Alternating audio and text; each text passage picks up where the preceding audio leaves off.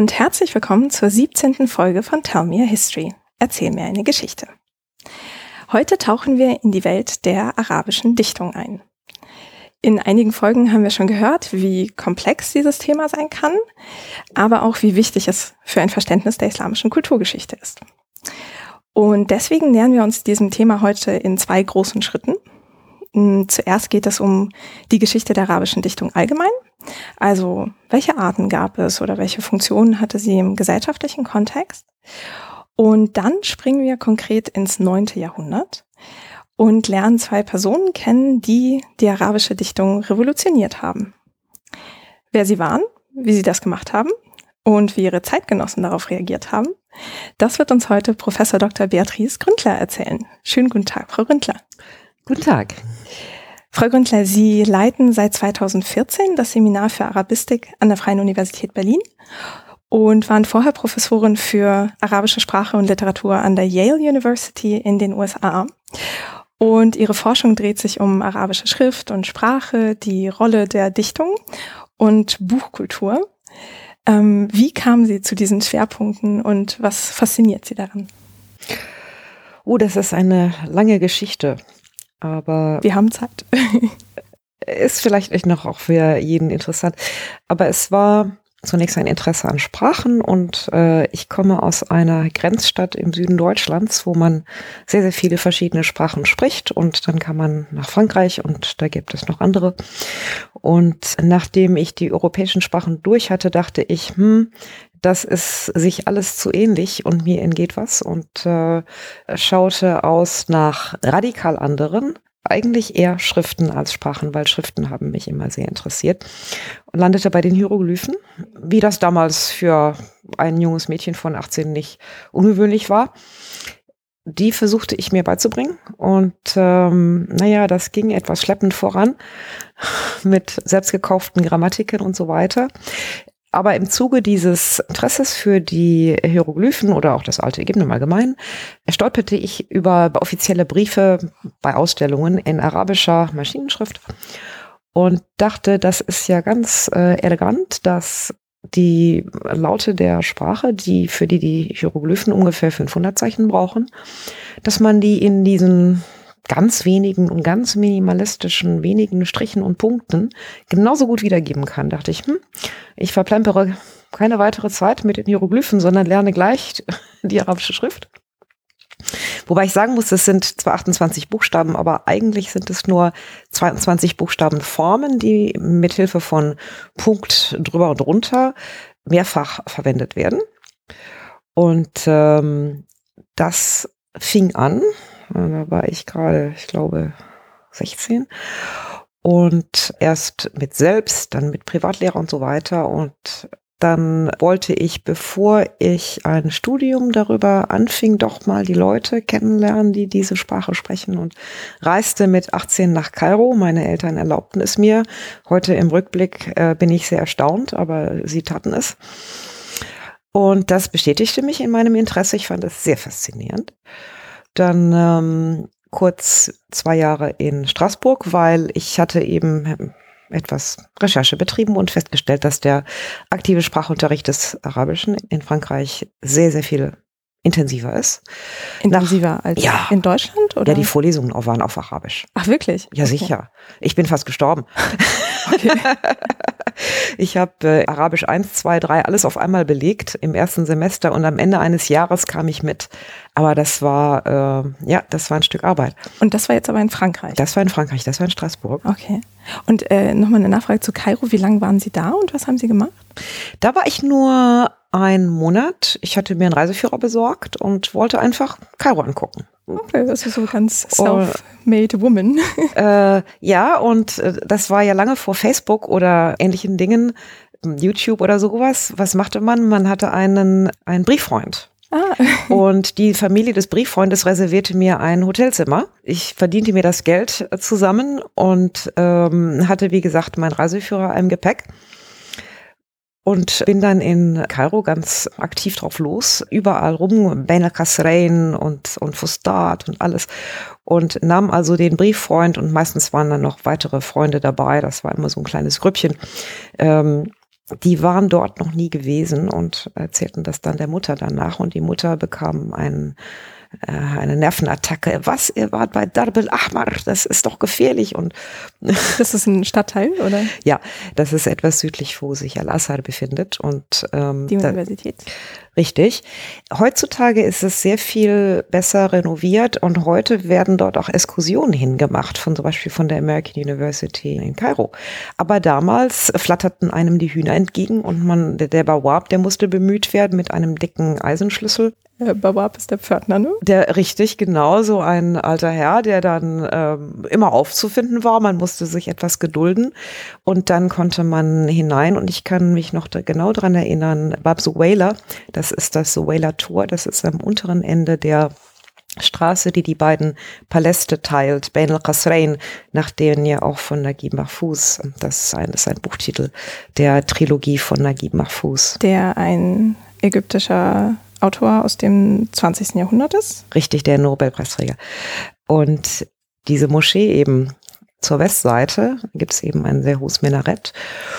Da ist niemand reingegangen. Das fiel alles in sich zusammen und äh, da konnte man überall rumlaufen und wir sind natürlich das ganze Manurett drauf geklettert bis nach oben und dann äh, Gott sei Dank mit Taschenlampe und da hat sich keiner gekümmert. Also das war äh, 1983. Hm. Das geht heute alles gar nicht mehr. Ja. Wie haben Sie denn mit den Brieffreunden und seinen Freunden äh, kommuniziert? Das war ähm, schon auf Arabisch oder noch da, nicht? Das war auf Englisch. Der Bruder lernte übrigens Deutsch. Der spricht inzwischen Deutsch fließend. Und ich konnte schon etwas äh, Fusha eben durch Selbststudium und ähm, Privatunterricht etwas und war natürlich neugierig, ein bisschen Dialekt zu lernen dabei. Aber das ernsthafte Kommunizieren, das äh, fand auf Englisch statt. Mhm. Ja, Fuß heißt Hocharabisch, genau, da spricht man nicht so wirklich. Nee, eigentlich nicht, nee. Hm. Aber ich war schon, und das hatte ich eigentlich immer, ich bin in die Buchläden gegangen und habe mir allerlei arabische Bücher gekauft. Da konnte ich gerade die Titel entziffern. Seltsamerweise habe ich genau die richtigen Bücher gekauft, die ich dann zwei oder drei Jahre danach wirklich brauchte. Das ist lustig. Man hat immer so eine Nase, wo man mal hin will mit der Forschung und dann in dem Moment, wo man das Arabisch dann kann, steht das Buch schon im Regal. Und was waren das für Bücher? Also am Anfang hat mich die, die Dichtung interessiert, weil das die älteste arabische Sprache ist Dichtung, wie im Altgriechischen mit der Elias und Odyssee. So ist auch in der arabischen äh, Literatur das älteste die Muallaqat. Das sind die ähm, die gehängten Oden angeblich an der Kaaba in Goldschrift, aber das ist eine Legende. Und diese Oden sind mündlich überliefert und dann irgendwann niedergeschrieben worden und das ist so das, was man im Gymnasium auswendig lernt. Ist wahnsinnig schwierig. Also selbst für ein arabisches Schulkind muss jedes zweite Wort in der Fußnote erklärt werden. Also ist schlimmer als Shakespeare für einen englischsprachigen Leser oder Leserin. Es ist weitaus komplexer, so richtig knorriges Vokabular. Und das hat mich zunächst interessiert.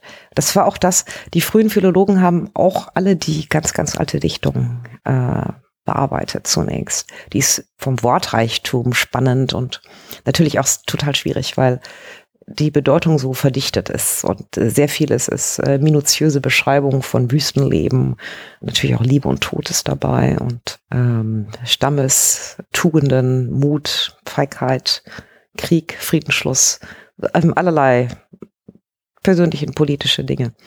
Und äh, das ist eben das, würde ich sagen, schwerste, was man im Arabischen lernen kann und das ist immer das, was mich anzieht. Ja, ich wollte gerade sagen, es, es wirkt jetzt nicht so als naheliegendstes Thema, wenn man gerade mit einer Sprache anfängt. Also ich war damals froh, dass ich sagen konnte, hallo, ich heiße, aber Sie gehen dann gleich auf die Oden, auch gut. Mhm. Jede Sprache ist ja ein Code, ein Code auf der Ebene der Schrift. Dann kann man die lesen und schreiben. Und dann in dem Moment, wo man Literatur hat, hat jedes Wort dann nochmal eine andere Bedeutung, mindestens, meistens drei. Und die Dichtung ist eine Art Code, in der Dinge gesagt werden, die man weiß, weil man den Code kennt. Und daher hat man dann zwei überlagernde Codes und das macht die Sache spannend. Und ähm, ja, natürlich. Ich möchte immer, das sind Bedeutungssysteme. Ich bin irgendwo auch ein Entzifferer. Und komplexe Bedeutungssysteme sind sehr viel interessanter. Die kann man so schön dekodieren. Und es ist tatsächlich so, ich hatte ab und zu, als ich in, das war dann, ich springe voraus, als ich als Assistant Studentin noch Arabisch unterrichtete, habe ich natürlich hier und dort mal so heimlich einen abbasidischen Vers hineingeschoben, der eben äh, rhetorisch sehr ausgefeilt ist. Und die Studenten vom Massachusetts Institute of Technology, also die, die guten Mathematiker, Informatiker, die haben das geliebt. Wirklich? Die haben die Verse so nach logischen Regeln auseinandergenommen, dass das ja alles binär, antithetisch und so weiter. Das haben die sofort verstanden. Und ich dachte, oh, das ist aber schick. das sind sehr beeindruckende Studierende, würde ich mal sagen. Ja, ja, das, ähm, das sind nicht die Dümmsten, die dort studieren. Und das heißt, Sie sind dann ähm, über Frankreich dann später in die USA zum Studieren oder schon zum Arbeiten dann? Zum Studieren. Dabei, äh, wir überspringen etwas ganz Wichtiges, das darf man nicht überspringen, nämlich nach den zwei Jahren in ähm, Straßburg war mein Arabisch, sagen wir mal, ähm, ja, es war praktikabel, ich konnte damit umgehen. Ich hielt dann von dem Sprachunterricht nicht mehr so besonders viel. Aber ich habe sehr viel mit äh, Kommilitonen zusammengesessen und Dichtung gelesen. Das gab's nicht im Unterricht. Und dann besorgten wir uns ein Buch und saßen zusammen und die Erklärung war dann arabische Paraphrase. Mhm. Also ich habe das arabische Gedicht dadurch erklärt bekommen, dass man es mir auf Arabisch ähm, erklärt. Das ist sehr nützlich, nämlich dann lernt man nicht nur die Worte des Gedichts, sondern auch, wie man die Worte des Gedichts mit anderen Synonymen, also mit Worten, die dasselbe bedeuten, erklärt. Sehr praktisch. Und äh, nur die wissenschaftliche Herangehensweise war dort in dem Seminar nicht gegeben. Das war eigentlich nur ein Anfängerseminar. Dort gab es keine Doktoranden oder so. Dann bin ich in das Mekka der Orientalistik gegangen in Deutschland. Das war damals Tübingen. Und habe bei den besten Arabisten in Deutschland damals studiert. Das war Manfred Ullmann, Josef van S. und Heinz Halm war dort und äh, Rainer Vogt, Semitist und, und so weiter. Und abgesehen vom Arabischen habe ich auch bemerkt, dass ähm, sprachwissenschaftlich, ich machte Linguistik in Straßburg und habe bemerkt, dass es Sinn macht, wie die Sprache funktioniert, besser zu verstehen. Und wenn man das beim Arabischen tun will, muss man eine andere semitische Sprache lernen. Und äh, naja, die Hieroglyphen hatte ich schon durch, beziehungsweise war nicht so besonders beeindruckt gewesen von meiner sehr, Sie wissen, wenn man jung ist, ist man sehr dickköpfig und voreilig. Nein. Und ähm, dachte, okay, aber es gibt eine sehr alte semitische Sprache, nämlich das Akkadische. Die muss ich mir anschauen. Und dann gab es auch noch Altäthiopisch, das hat der Semitist, Rainer Vogt, übrigens, der heute noch in Berlin bei uns Honorarprofessor ist. Das war mein Professor für Semitistik vor, ich weiß nicht wie viel Dekaden. So, so schließen sich die Kreise. Mhm. Ähm, und dann wollte ich eben andere semitische Sprachen noch lernen und nahm dann als Nebenfach Semitistik und das Akkadische gefiel mir gut, weil da auch sehr, sehr viel Text erhalten ist. Und das hat es mit dem Arabischen gemeinsam. Es gibt ja ungefähr eine Million arabische Manuskripte weltweit, grob geschätzt. Und genauso gibt es eine Masse an erhaltenen Tontafeln. Mhm in äh, nun nach dem Irakkrieg etwas weniger, beziehungsweise es gibt sie noch, aber sie sind an Plätzen verstreut, wo man sie nicht äh, finden kann. Trotzdem und daher durch diese sehr reichhaltige Literatur, ist auch eine sehr interessante Literatur, da gibt es ja sehr viel. Es gibt Eppen, es gibt ökonomische Literatur, es gibt religiöse Literatur, da kann man wahnsinnig viel lesen. Deswegen, ich habe dann Alte Unterlistik nochmal Nebenfach studiert und ich war also wie, ähm, man sagt auf Englisch, like a kid in a candy store also wie im Paradies. Habe lauter Sachen studiert, mit denen man ganz bestimmt nie einen Beruf kriegen kann, aber alles, was mich interessierte und fand das ganz spannend.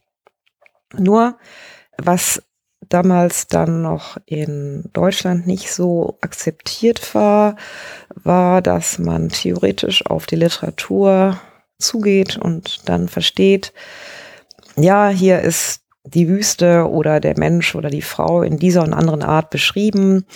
Und was bedeutet das jetzt eigentlich? Was macht der Dichter damit? Warum?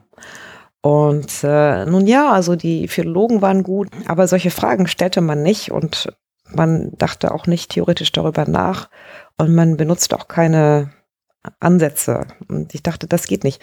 Ich kann nicht Dichtung versuchen zu verstehen und neben dem Lexikon sitzen, Wort für Wort übersetzen.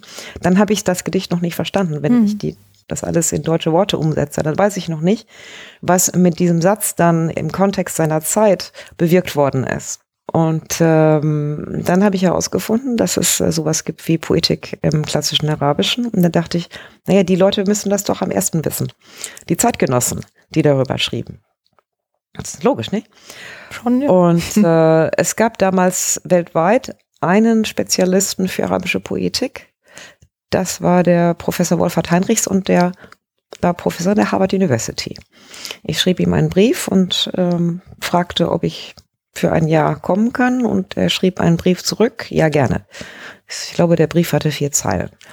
Er war kurz, aber er war schnell. Und dann mit Hilfe der Studienstiftung klappte es dann, ähm, dass ich da ein Jahr hinkam und äh, irgendwie sah das dem typischen orientalischen Seminar sehr ähnlich. Der Studiengang war ähnlich das war lange bevor es Studienordnungen gab. Also man musste nichts irgendwie in gewissen Sequenzen tun für gewisse Scheine. Sowas gab es gar nicht. Mhm. Im Unterricht waren typischerweise drei, vier Studenten. So war das, das in Tübingen Luxus. gewesen. Und in so, so war es auch in Harvard. In Tübingen kostet es weniger. Das glaube ich, ja. Nur nach dem einen Jahr bekam ich ein volles Stipendium und habe dann dort meinen Doktor gemacht. Aber eigentlich so, wie es an einer deutschen Universität passieren konnte, außer ich bin in die vergleichende Literaturwissenschaft gegangen und habe meine Theorie studiert und äh, dann haben drei verschiedene Leute die, die Doktorarbeit gelesen, die nie miteinander sprachen, nämlich ein, ein Iranist, ein Arabist und eine vergleichende Literaturwissenschaftlerin. Das war die Sandra Nadav damals. Und die hat mir sehr guten Rat gegeben. Ich habe dann selbst weitergesucht, also ähm, dass ich dann auf Speech Act Theory gekommen bin und Dramatic Discourse oder so. Das, das habe ich selber gefunden, aber sie hat mir, sie hat dann immer nachgelesen, ob ich das richtig anwende und was dann hier und dort noch fehlte. Und dann, dann hat das ganz gut geklappt. Und Speech Act Theory ist was genau? Speech Act Theory ist also Austin und John Searle. Das waren zwei englische Philosophen, die haben darüber nachgedacht, äh, dass gewisse Aussagen nicht nach wahr und falschwert wirken, sondern danach, ob sie etwas bewirken oder nicht äh, in der normalen Sprache. Und das sind Acts of Speech, also wo die Rede etwas tut. Praktischerweise, ähm, sie sind gefeuert. Oder ähm, hiermit mache sie zu Mann und Frau. Mhm. Also in, in gewissen Aussagen, die natürlich eine ganz spezifische Autorität dabei haben müssen. Wenn ich das sage, hat das keinen Effekt, aber wenn das der, der Justizbeamte ausspricht, beziehungsweise der, der Chef, dann hat das in dem Moment des Sprechens performiert es eine Handlung. Mhm. Und genauso ist das mit der Dichtung. Die ist nämlich nie, na, nie nicht, aber sehr oft hat Dichtung einen Zweck. Und der wird erreicht im Übermitteln des Gedichts, meistens mündlicher Art und Weise. Das kann auch schriftlich vorkommen. Und wenn man diesen Aspekt weglässt, dann versteht man die Dichtung gar nicht. Dichtung ist nicht etwas, was man im stillen Kämmerlein sieht, sondern Dichtung ist eine Art der öffentlichen Kommunikation, die Umf und Power hat. Und damit kann man Karrieren kreieren und Karrieren zerstören. Und äh, genauso ist es umgekehrt, wenn man Satire publiziert hatte das eine derartige äh, Wirkung, dass wenn das mindere Personen waren oder sagen wir mal höhere Aristokratie, dass sie sich nicht mehr aus dem Haus trauten. Und äh, wenn das noch höhere Personen waren, dass unter Umständen der Dichter ja entweder im Gefängnis landete, verbannt wurde oder Schlimmeres. Okay, also alles hat Konsequenzen anscheinend. Aber nur deswegen, weil diese Satiren wie ein Lauffeuer sich verbreiteten und die Leute unmöglich machten. Die waren sehr, sehr wirkungsvoll. Und genau, auch die Lobdichtung war genauso wirkungsvoll. Nur die war nicht gefährlich. Die Lobdichtung, im Gegenteil, die war sehr lukrativ. Das war dann, man darf nicht genau glauben, was da so steht. Das äh, 1000 Dinar, das war die Goldwährung. Ähm, man muss das vergleichen mit dem professionellen Gehalt einer Person im 9. Jahrhundert von 30 Dinar. Also wenn sie 1000 Dinar kriegen, das ist äh, ja ein dicker Mercedes. Oder Dirham, das war die Silberwährung, die sind ungefähr zwischen 15 und 20 Dirham, ergeben einen Dinar. Also da ist dann der gängige Preis 10.000 Dirham, manchmal 20.000, manchmal sogar 100.000, das ist ganz selten. Und solche Summen werden dann immer berichtet als die Reaktion des, ähm, des Mäzens auf das erhaltene Gedicht. Und manchmal werden die direkt übergeben in dicken Geldsäcken, das ist dann auch immer gesagt. Manchmal bekommt der Dichter einen Scheck, einen Sack, ist ja dasselbe Wort, das Fremdwort. Dann muss er den Scheck einlösen gehen beim Gouverneur und manchmal braucht er noch so auch so ein kleines Lobgedicht, damit er das auch auszahlt. Es kann vorkommen, dass die Zahlung nicht kommt und dafür gibt es eine Art Erinnerungs- oder eine Zahlungsermahnung als in Gedichtform. Istiptal. Wortwörtlich heißt das etwas langsam finden. Und mein Dichter Ibn Rumi, der hat äh, sehr, sehr viele Istibtas geschrieben. Und ähm, das hatte natürlich auch wieder den Zweck, das verdiente Geld äh, an Land zu holen. Gleichzeitig war das auch ein Kunstwerk. Nämlich, man musste ja immer mit der Bedeutung spielen. Das heißt, es muss da gleichzeitig auch noch interessant oder attraktiv dargebracht werden, dass die Person, die das Geld schuldete, natürlich hätte der Mäzen jederzeit sagen können, es tut mir leid, ähm, ich habe gerade kein Geld. Es war aber auf der einen Seite eine, wie das anthropologische Konzept der Schenkung. Wenn man etwas gibt, dann passiert es ja in der Öffentlichkeit. Das heißt, es erhöht den Status des Gebenden, der dadurch äh, sozial angesehener wird, beziehungsweise seine Machtposition äh, zementiert. Und äh, der Dichter erhält dann natürlich das, wofür er gearbeitet hat. Das ist ein, ein Tausch, der für beiden Seiten äh, gut ist. Und da ist das Kommerzielle, es ist nicht ganz kommerziell, es ist, ich würde sagen, es ist materiell es ist ja nicht beliebig, es ist sehr spezifisch zwischen einem spezifischen Kalifen, einem spezifischen Dichter, der auch diesen spezifischen Dichter mag und schätzt und den Stil. Es ist aber ein materieller Austausch äh, mit einer ideellen Oberlage. Mhm. Also beides ist miteinander verbunden und es funktioniert nur, wenn die Dichtung ästhetisch einen sehr, sehr hohen Wert hat. Dann ist dadurch dieser materielle Austausch akzeptabel. Es muss sehr gute Dichtung sein. Und äh, da kommen wir auf die Moderne zu. Die Moderne passierte, ja, die Moderne, man denkt, hm, was ist denn das im 9. Jahrhundert? Aber ein neuer Stil kam auf im Zuge der Urbanisierung, der zunehmenden kosmopoliten Bevölkerung. Und ähm, da entwickelte sich ein moderner Stil. Mhm. Also etwas, was äh, Sie als modernen Stil äh, bezeichnen. Ähm, genau, wir kommen da, glaube ich, noch zu, aber ich glaube, Sie haben, Sie sind jetzt schon mitten reingesprungen, das ist wunderbar. Ähm, also das heißt, wir haben ja jetzt verschiedene Akteure in dem Feld. Also wir haben den Dichter, wir haben den ähm, Gönner oder Mäzen oder wie man auch immer das äh, nennen mag. Mhm. Und dann halt die öffentliche Wirkung, die sowas haben kann. Ähm, und Sie hatten ja auch am Anfang gesagt, dass äh, Dichtung so die älteste Form von arabischer Sprache ist, wenn ich das jetzt richtig mhm. erinnere. Ähm, seit wann weiß man denn, dass es arabische Dichtung gibt? Also bevor wir ins 9. Jahrhundert gehen, einfach nochmal kurz zurückzuschauen, so was wissen wir denn über die Zeit davor? Seit wann weiß man, dass es arabische Dichtung gibt? In, äh, okay, die Frage war doof. Ach so, äh, Sie meinen, seit wann gibt es arabische Dichtung? Genau. das erste, wenn ich einen kurzen Exkurs machen darf, das ist auch eine interessante Frage. Seit wann weiß man, dass es arabische Dichtung gibt? Nämlich, ähm, man könnte denken, ja, das muss angefangen haben mit der Unterlistik in Deutschland im 19. Jahrhundert. Aber das war schon früher so, nämlich in England war man schon an arabischem Wissen interessiert im 16. und 17. Jahrhundert. Und ähm, noch vorher hat man ja den Aristoteles übersetzt im Kommentar zum Beispiel von Averroes. Und äh, da war auch arabische Dichtung schon drin eigentlich wusste man, wenn man das wollte, in Europa immer, dass es arabische Dichtung gibt. Also das ist aber eine andere Frage. Die arabische Dichtung gibt es sicher datiert ab dem Ende des 6. Jahrhunderts. Und das weiß man, weil in den mündlich überlieferten Gedichten, die natürlich nicht wortwörtlich festgeschrieben sind, aber man hat verschiedene Varianten, so die ein oder die andere Variante dieses Gedichts gab es weil dort auf Feldzüge mit den Sasaniden eingegangen wird und ähm, die um diese Zeit passierten. Daher kann man diese Gedichte in das äh, späte 6. Jahrhundert datieren. Das heißt, die Dichtung ist älter als der Islam. Mhm. So wie die arabische Sprache ja tendenziell auch, oder? Ja, die arabische Sprache sehr viel älter. Und da kann man sogar sagen, naja, die Nabatäer zum Beispiel, Petra bestand ungefähr von 100 vor bis 100 nach Christi, ist ja von den Römern dann erobert worden. Und in den nabatäischen Inschriften, das ist eine späte aramäische Sprache, kann man sehen, dass diese Leute oft arabische Namen hatten.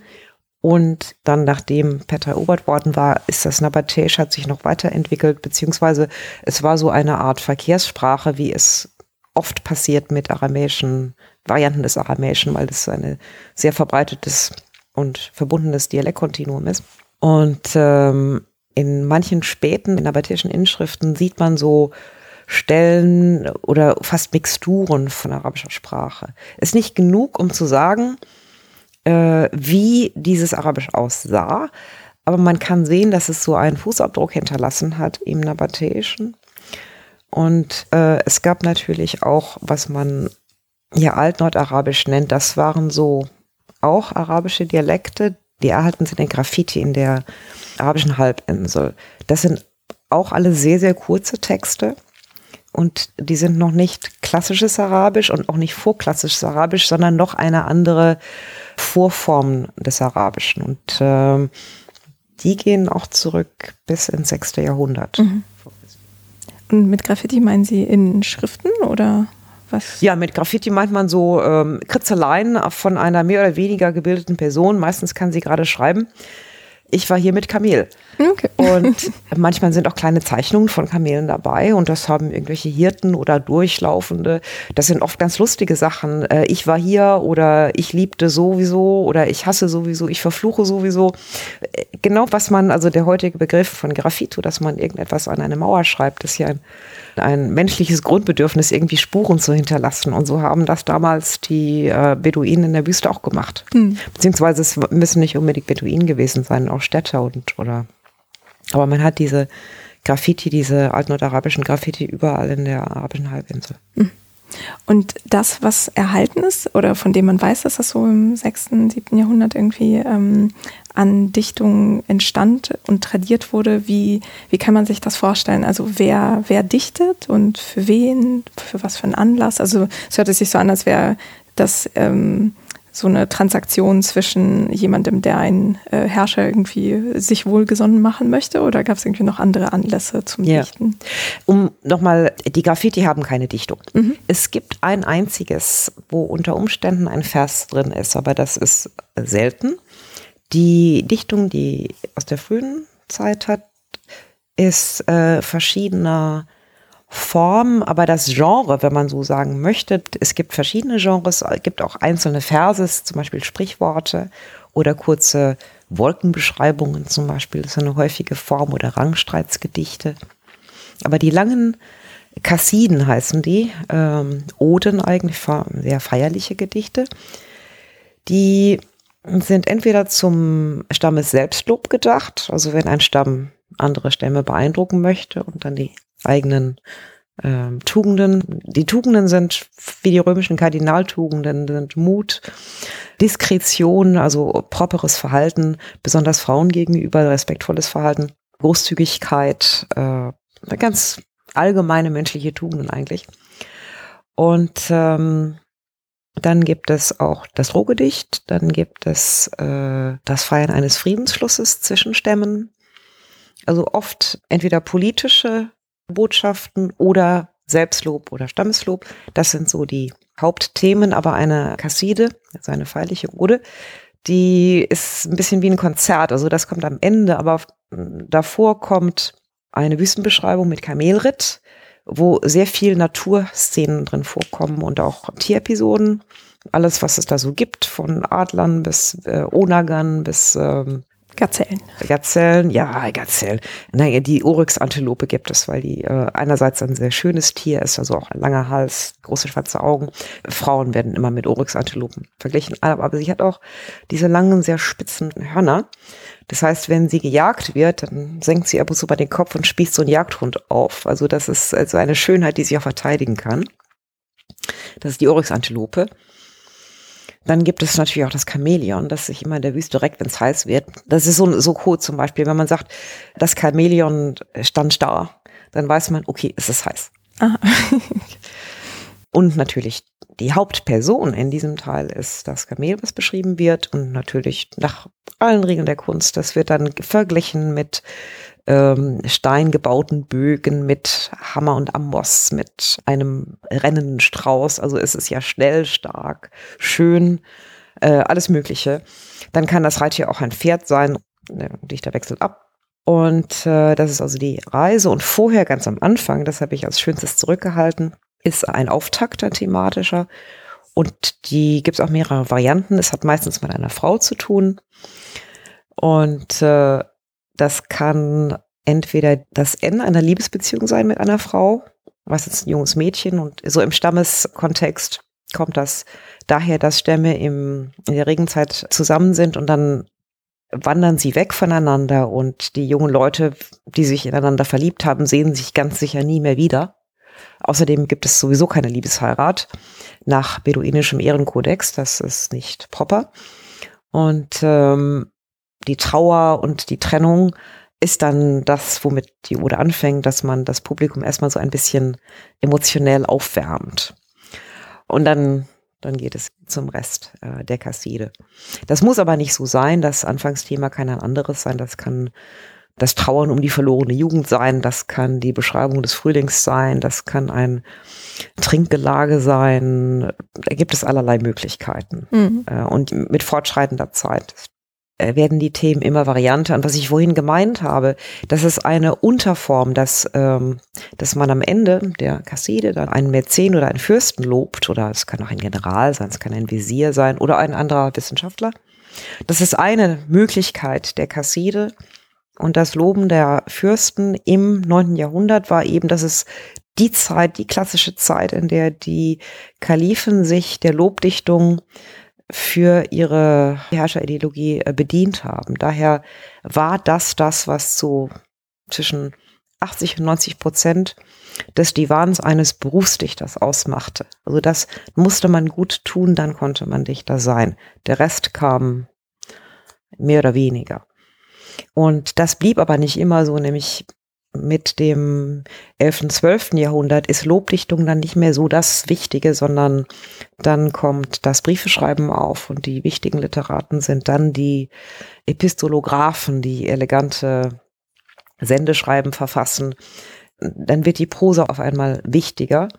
Natürlich bleibt die Dichtung wichtig, aber auch die Dichtungskritik kommt auf und äh, spielt so Ball mit der Dichtung, weil jedes Mal, wenn in der Dichtung was Neues erfunden wird, dann zieht die Poetik nach und dann wird darüber geschrieben. Und da die Dichtung nie aufhörte, sich zu entwickeln, mhm.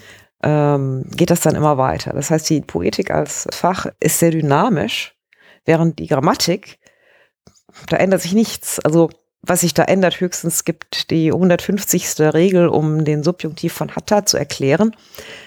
Aber der Subjunktiv von Hattai, den gibt es nach wie vor und auch den Indikativ. Also das sind ganz ausgefeilte grammatische Probleme. Mhm. Und ähm, die Grammatik liebte es, sich damit zu befassen, aber die Grammatik als solche hat sich nicht geändert, während die Dichtungskritik ständig mitwachsen musste mit der menschlichen Kreativität. Ja. Und äh, bevor wir so langsam ins neunte Jahrhundert überwandern zur Lobdichtung, ähm, gibt es irgendwie eine Vorstellung davon, bei was für Anlässen so eine jetzt so eine Ode, also diese Kassiden zum Beispiel vorgetragen wurden? Oder also kann man sich das irgendwie richtig vorstellen, so auch dann saß man dann irgendwie ums Feuer herum oder wer war denn, also quasi war das Publikum dann der eigene Stamm, bevor das jetzt so zu so einem ähm, ja, etwas professionelleren äh, Bereich wurde? Wir sind lange hinter Stämmen. Die Stammesdichtung war die vorislamische und frühislamische Dichtung. Und das so die Zeit um 622 ist ja Anfang des islamischen Kalenders. Und, ähm, unter den frühen Kalifen hatte man noch so eine gewisse Mixtur, aber dann werden ja Städte gegründet und die arabisch-islamische Kultur ist ja eine, hauptsächlich eine Stadtkultur. Und ab der umayyadischen Zeit, also Ende 7. Jahrhundert, äh, erste Hälfte 8. Jahrhundert und dann der abbasidischen Zeit, haben wir einen großen Zustrom von äh, Leuten verschiedener ethnischer Wurzeln in die Städte und eine Stadtkultur. Und diese Leute wissen auch gar nicht mehr, wie ein Kamel aussieht. Also daher besteht ja auch die Schwierigkeit, dann die sehr akribische, minutiöse Naturbeschreibung in der vorislamischen Dichtung zu verstehen. Einerseits hat man das hoch gelobt und man hat daraus die Kodifikation der arabischen Sprache als solche abgeleitet, weil in der Zeit hat man auch die ersten Grammatiken geschrieben, um das Arabische lernbar zu machen für diese ganzen vielen Nicht-Araber, die die Städte bevölkerten. Nur das hat auch die, das intellektuelle Make-up der Leute geändert und den Geschmack und ganz kräftig auf die Dichtung eingewirkt. Und die Leute, die sich Dichtung anhörten, gab es, würde ich sagen, in allen Lebenslagen. Und wir wissen das, weil, Gott sei Dank, wurde der historische Bericht über Literaten auch selbst zur Literatur. Das ist gut und schlecht. Das ist natürlich gut, weil man dann allerlei äh, kleine Berichte hat über das Darbieten eines Gedichts, was dann passierte. Belohnung, ja, nein, sofort später. Oder äh, das Publikum unterbrach den Dichter und hat so laut geschrien, nochmal, nochmal, nochmal. Er musste sich ständig wiederholen. Oder der Mäzen ließ das gleich aufschreiben. Oder wenn es ein Trauergedicht war über ähm, beim Fall hatte ein Fürst seine beiden Zwillinge verloren. Und äh, das war so eindrucksvoll, dass er mitten im Trauergedicht gesagt hat, hör auf und hat angefangen zu weinen, dass du, du tröstest mich nicht mit deinem Gedicht, du machst das noch schlimmer. Und das ist mehrmals passiert. So, Berichte von sofortigen Reaktionen und auch späteren Reaktionen, wenn das dann in anderem Kreise nochmal erzählt wird oder beziehungsweise rezitiert wird, haben wir zu Haufen. Mhm. Worin? Also in Geschichtswerken oder wo findet man solche Berichte? Normalerweise in ähm, literarischen Anthologien sehr viel. Es gibt zum Beispiel das berühmte Buch der Lieder, eine Sammlung von berühmtesten 100 Liedern und dann tat man die Vita des Sängers, des Komponisten und des Dichters des äh, Liedtextes hinzu, also pro Lied dann jeweils drei Leute. Dann kam noch allerlei anderes hinten dran. Und das fungiert für uns heute mehr oder weniger als biografischer Diktionär über Dichter. Da findet man viel. Aber allgemein in der sogenannten Belletristik, also der Adab-Literatur, findet man im 8., 9. und 10. Jahrhundert Bücher, wo einfach allerlei gesammelt wird. Und das lag daran, dass die Leute das Papier hatten und geschrieben haben wie die Wahnsinnigen. Mhm. Und dieses Buch der Lieder, das war auch aus dem 9. Jahrhundert oder später? Das ist aus dem 10. Jahrhundert. Mhm. Da oben steht es. Äh, in der Beruter Ausgabe haben wir 25 Bände. Ja, hat man ein bisschen was zu tun. Also so viele Dichter kannte man im 10. Jahrhundert anscheinend schon. Mindestens, mhm. mindestens. Ja, ja. Man war sich auch bewusst, dass viele in den Eroberungskriegen gefallen waren. Man kannte sehr viele Verse, die anonym waren. Mhm. Auch öfters von Frauen. Dann hieß es mir, ein Beduinmädchen sagte so und so. Und ähm, aber das heißt, das wurde aufgeschrieben, also sozusagen der, der Wortlaut des Gedichtes oder des Liedes wurde aufgeschrieben. Also weil das vorher so klang, als wäre das eher etwas sehr Mündliches gewesen, Dichten. In der ersten Phase, in der vorislamischen und frühislamischen Phase war es mündlich.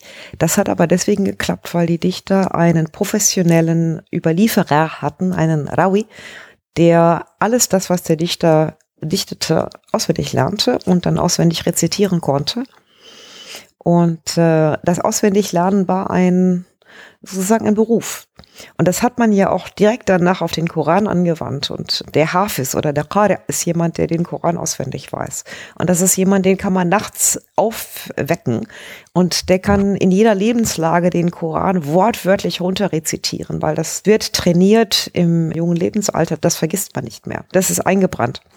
Und so ein, ähm, diese ähm, Mnemotechnik funktioniert auch durch die Sprachstruktur, weil die Dichtung ja Metrum und Reim hat. Mhm. Das hilft, das hält so ein Text zusammen. Und der Koran hat auch Endreim, obwohl er kein Metrum hat. Und solche Texte, die eignen sich äh, zum Auswendiglernen und Auswendigbehalten.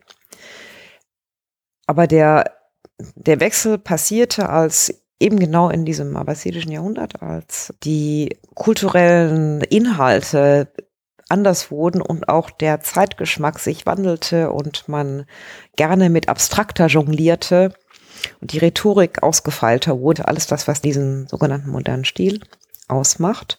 Also 9. Jahrhundert sind wir jetzt, ne? weil das abbassidische Jahrhundert. Jahrhundert. Genau. Mhm. Und äh, ich überspringe so die Übergangszeit, um den Kontrast herzustellen. Natürlich ist es nicht von einem auf den anderen Tag passiert. Man hatte schon so anderthalb Jahrhunderte dazwischen. Nur äh, in dem Moment hat die arabische Buchkultur angefangen. Das Papier gibt es seit der zweiten Hälfte des achten Jahrhunderts. Die Leute schrieben wahnsinnig viel. Und aus diesen Berichten weiß man, die Leute, die Dichter oft ähm, schreibenderweise dichteten, die selbst auch ihre Vorgänger in schriftlicher Form lasen. Mhm. Und gleichzeitig gab es eine mündliche Performance der Sache und das Studium, wenn man jetzt Wissenschaftler war, studierte man mündlich, aber immer mit einem Buch. Das Buch existierte im Zirkel, es wurde gelesen, aber es wurde mündlich kommentiert, der Inhalt wurde mündlich verstanden, dann schrieben die äh, Schüler oder Studenten das wiederum nieder, nur gleichzeitig hörten sie es einmal, das heißt, sie konnten das Niedergeschriebene auch richtig verstehen, nämlich die arabische Schrift reduziert den Inhalt einer gesprochenen Zeile ja um die kurzen Vokale. Und wenn da jetzt noch Fremdworte drin sind oder Fremdnamen ähm, oder kurze Worte, wo die Morphologie zu verkürzt ist, um das gleich festzustellen oder wo es einfach Vieldeutigkeiten gibt, dann ist das schwierig. Also ein verlorenes, wiedergefundenes arabisches Buch zu einem Thema, was man nicht versteht, kann man nicht ohne weiteres fehlerlos lesen. Mhm. Man muss im Arabischen, um die Schrift ähm, mündlich, also phonetisch reproduzieren zu können, muss man verstehen, äh, was damit gemeint ist.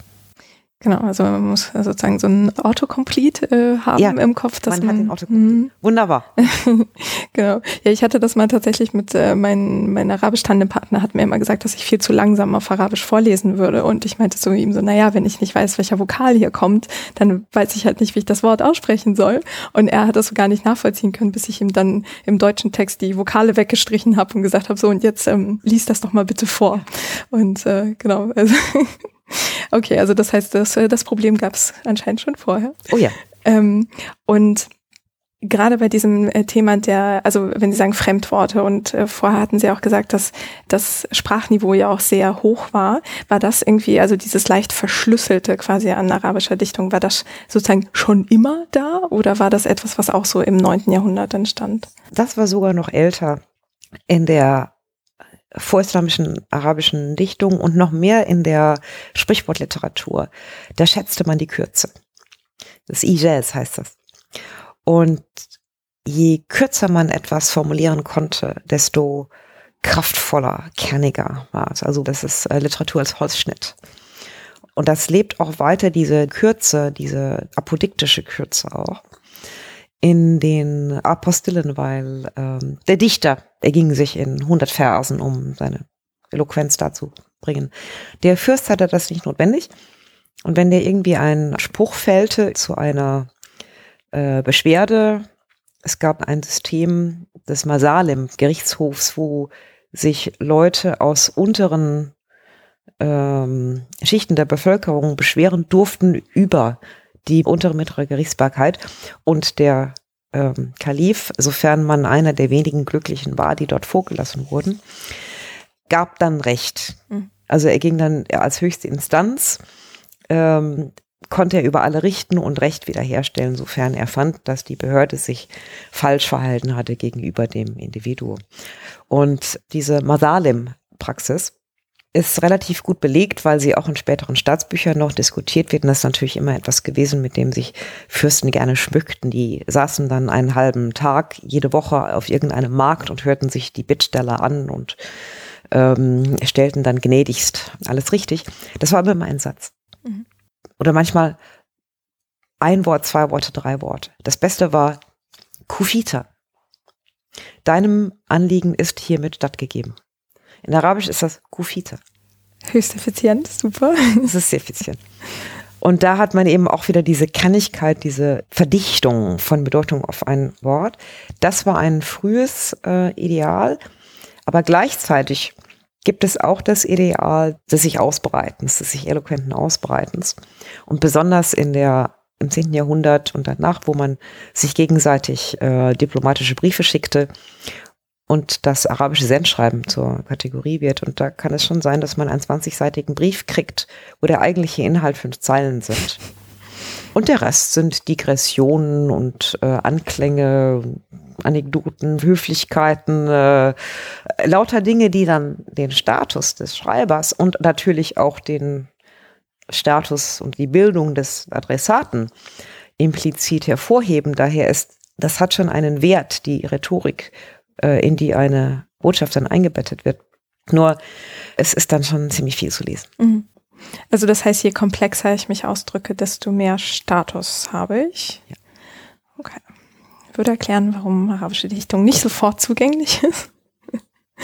Ja, vielleicht können wir dann ja gleich mal so langsam dann auf diesen modernen Stil im 9. Jahrhundert gucken. Also Sie sagten ja schon, es gab diese Buch, ähm, ja, Revolution weiß nicht, aber es wurde auf jeden Fall sehr viel geschrieben. Und äh, es wurde alles städtischer und dann gab es einen neuen Stil, der, der heißt Badia. Und was genau war das? Was war daran so neu? Naja, neu war daran, dass ähm, man das bisherige so wie einen quasi Karteikasten umkippte und neu sortierte. Es ist ja so, dass die Dichtung eine Tradition ist, die immer auf sich selbst Bezug nehmen muss. Also man muss immer so dichten, dass ein Zuhörer, der das vorherige kennt, das auch genießen kann. Also der Wiedererkennungseffekt ist hoch. Nur die vorherige Methode war so ein bisschen ausgereizt und was dann sehr schnell sehr populär wurde zunächst, besonders bei, bei Leuten vom Hof, nicht unbedingt Wissenschaftlern, das Spielen mit abstrakten, paradoxen und logischen Figuren. Das kam auch gleichzeitig in der Wissenschaft hoch. Das war die auf der einen Seite der intellektuelle frische Wind, der in die Städte kam, aber andersrum auch die Möglichkeit, dass man dann damit die gesamte Tradition wiederverwerten konnte. Und das hat genau diese Kombination äh, archaischer Motive und deren Zusammenbauen in antithetischen, paradoxen Formen. Das genau hat Abu Tamam brillant geschafft. Das war einer der revolutionären Dichter. Richtig. Der hat es nicht erfunden, also der wurde dann danach im selben Jahrhundert auch noch von dem Prinzen und Eintageskalif Ibn Mortas wurde das erste Buch, über das Buch des Badir hat er geschrieben. Und äh, er benannte dann, ja, was ist Badir? Ich will jetzt nicht unbedingt sagen, dass es die einzige Definition ist, aber er zumindest hat die erste Definition, die wir haben, davon gegeben. Ja, er sagt, Badir sind fünf Formen. Äh, Metapher, Paronomasie, also das ist, wenn man dieselbe Wortwurzel wiederholt äh, Antithese, Wiederholung des Reimwortes und theologischer Jargon. Und dann meinte er, na, da gibt es aber noch ein paar andere. Und dann zählt er noch ein paar andere Redefiguren auf. Und da sieht das so aus, als ob das nur eine erhöhte Verwendung von rhetorischen Figuren ist. Mhm. Das ist aber nicht ganz richtig, sondern wenn man die alle zusammenbaut, hat man auch eine zweite Ebene der der Realität. Das heißt, die Dichtung wird so doppelbödig. Man sagt etwas, aber eigentlich meint man was anderes. Hm. Können Sie da vielleicht ein Beispiel nennen? Ich glaube, das ist schwierig, sich vorzustellen. Für mich auf jeden Fall. Ja, man kann zum Beispiel über den Geliebten sagen, der Dichter sagt, ich wunderte mich, dass eine Sonne mich vor der Sonne schützte. Und eine Sonne ist die tatsächliche Sonne, die scheint, aber die andere ist eine geliebte Person, die mit einer Sonne verglichen wird. Und man nimmt den Begriff einmal metaphorisch und dann einmal veritativ. Und dann tut er Dichter so, als hätte er vergessen, dass die Worte, die er als Metapher benutzt, Metaphern sind. Also das vorgegebene Vergessen des Bildes, das ist auch eine Figur. Und daher sagt der Dichter, steht da wundert, oh, wie kann eine Sonne mich vor der Sonne schützen? Das heißt, der Geliebte steht vor der Sonne. Okay. Das muss man auch erstmal verstehen. Ja. Und ein anderes Beispiel, ich gebe es ähm, in Paraphrase wieder, aber sie zerstreute Perlen mit aufgereihten Perlen. Sie zerstreute Perlen mit aufgereihten Perlen. Ja. Okay. Hm. Ja, das liegt daran, dass äh, auf der einen Seite die Perlen die Verse sind, die aneinander gefädelt das Gedicht ergeben. Nämlich ein arabisches Gedicht hat einen Reim, der in jeder Zeile derselbe ist. Also wenn man so eine Kolumne sich anguckt, sieht die auf der einen Seite sehr repetitiv aus. Also wie also eine Perlenkette, immer dieselben Elemente sind aneinander. Daher ist Nasm, also das Auffädeln von Perlen, heißt auch Dichten. während das Zerstreuen, Nasr, das heißt auch Prosa verfassen. Jetzt haben wir die dekodiert, weil es das Perlen verstreuen heißt in Nichtdichtung reden, in Prosa reden, also normaler Rede. Dann ist aber die Perle aber auch eine Metapher, so wie die Kamomille oder der weiße Taubenflügel für die Zähne einer Frau. Und wenn die Zähne dann so schön aufgereiht sind, dann sind das aufgereihte Perlen. Mhm. Und das Bild, also die zerstreuten Perlen durch aufgereihte Perlen hindurch, das ist eine Frau, die eloquent spricht. Ah, okay. Und da kann man die, die formale Identität auf der Bildebene, die Perlen, die einmal verstreute Worte bedeuten und einmal aufgereihte Zähne bedeuten, die werden dann im Gedicht nebeneinander gesetzt. Da hat man zweimal Perlen, aber die einen Perlen sind Worte, das andere sind Zähne. Mhm. Und äh, dieses Zusammenbauen klappt nur, weil jeder natürlich, das ist also eine alte Metapher mit den Zähnen und den Perlen und den, jeder weiß total, was damit gemeint ist. Der Genuss liegt dann darin, dass das scheinbar Gleiche anders ist. Mhm. Da sind die Synopsen im Hirn nur noch so am, am Klingeln. Ja. Und das kann man nur mit einer alten Dichtungstradition machen. Und ähm, dafür ist die Moderne eben sehr, sehr typisch. Dass mhm. ähm, dieses Überlagern von sehr vielen verschiedenen ähm, existierenden Motiven mit binären oder paradoxen Bauformen. Okay. Und äh, dann drängt sich ja die Frage mir jedenfalls auf, äh, warum? Also was soll das dann? Warum macht man das jetzt so? Also anscheinend wurde es ja vorher nicht so stark gemacht, dass man halt nicht mit drei verschiedenen Ebenen von Bedeutung gespielt hat oder mehr. Ja, vielleicht habe ich das zu übertrieben, nämlich, also es klingt jetzt, als sei das so, ähm, so schwierig. Ist es aber eigentlich nicht. Ist es, wenn wir na, Goethe rezitieren, finden wir das auch alle ganz einfach, aber für jemand anders ist es das nicht. Die Schönheit war dann auch, wenn in der Dichtung dann jemand es schaffte, diese, diese Lagen von Bildern wieder in ganz einfache Sprache zu bringen. Und das war in der modernen, hat man sich noch ein bisschen an der Realisierung der ganzen Sache abgearbeitet. Aber 100 Jahre später kam eben der Dichter, der ähm, wohl berühmteste arabische Dichter Al-Mutanabbi, starb 965. Und der dafür bekannt ist, dass er, naja, manchmal etwas komplex dichtet, aber gleichzeitig auch äh, die alten Motive nimmt und die in eine solche Form gießt, dass man es besser nicht sagen kann, aber trotzdem alles drin ist. Und da gibt es diesen einen Vers zum Beispiel, da sagt er, ich schalt die Liebenden, bis ich die Liebe kostete und mich fragte, wie der, der nicht liebt, sterben kann. Mhm. Wiederhol nochmal. Ich schalt die Liebenden, bis ich die Liebe kostete und mich fragte, wie der, der nicht liebt, sterben kann. Ich lasse das Arabische mal weg. Da hat er auf der einen Seite vorausgeschickt oder vorausgesetzt, dass äh, Liebe so stark ist, dass sie umbringt. Also Liebe ist tot. Das ist die echte Liebe. Und die monogame, lebenslange Liebe und einer Person, die man nie erreichen kann, aber die kompromisslos geliebt wird. Das heißt, Liebe ist ähm, etwas Ewiges beziehungsweise Tödliches. Und gleichzeitig ist es ein gewisser Exzess und er kritisiert das ja auch. Aber dann dreht er es um. Er sagt nicht so, dass die Liebe tötet, sondern der, der nicht liebt, kann nicht mal sterben, weil der gar nicht erst geliebt hat. Hm. Und das ist ein total einfacher Vers. Vielleicht, jetzt sage ich es mal auf Arabisch. وَذَلْتُ أَحْلَى الْإِشْقِ حَتَذُقْتُهُ فَجِبْتُ كَيْفَ يَمُوتُ مَنْ لَا يَعْشَقُ Und das ist total einfach. Das kann ein Student im oder eine Studentin im ersten Jahr verstehen. Wenn sie gut ist, ja. hm. Subjekt, Verb, Objekt. Okay, ja, kriegt man hin. Ja. kriegt man hin. Also es muss nicht immer komplex sein, ja. aber man muss darin die Widerspiegelungen der Motive sehen. Und ähm, das funktioniert in einer Tradition, wo die Leute dauernd in Konversation miteinander sind. Mhm. Also mit Motive meinen Sie jetzt auch sowas wie die Etappen, die Sie vorhin bei der Kasside beschrieben haben? Oder? Äh, so die kleinen Elemente, dass zum Beispiel ein äh, Kamillenblüte als Bild für den Zahn, als Metapher für den Zahn gilt. Mhm. Diese Einzelteile, dass man die schon kennt. Mhm. Okay. Also das heißt, die bauen auf diesem Wissen auf, äh, arrangieren das aber ein bisschen um.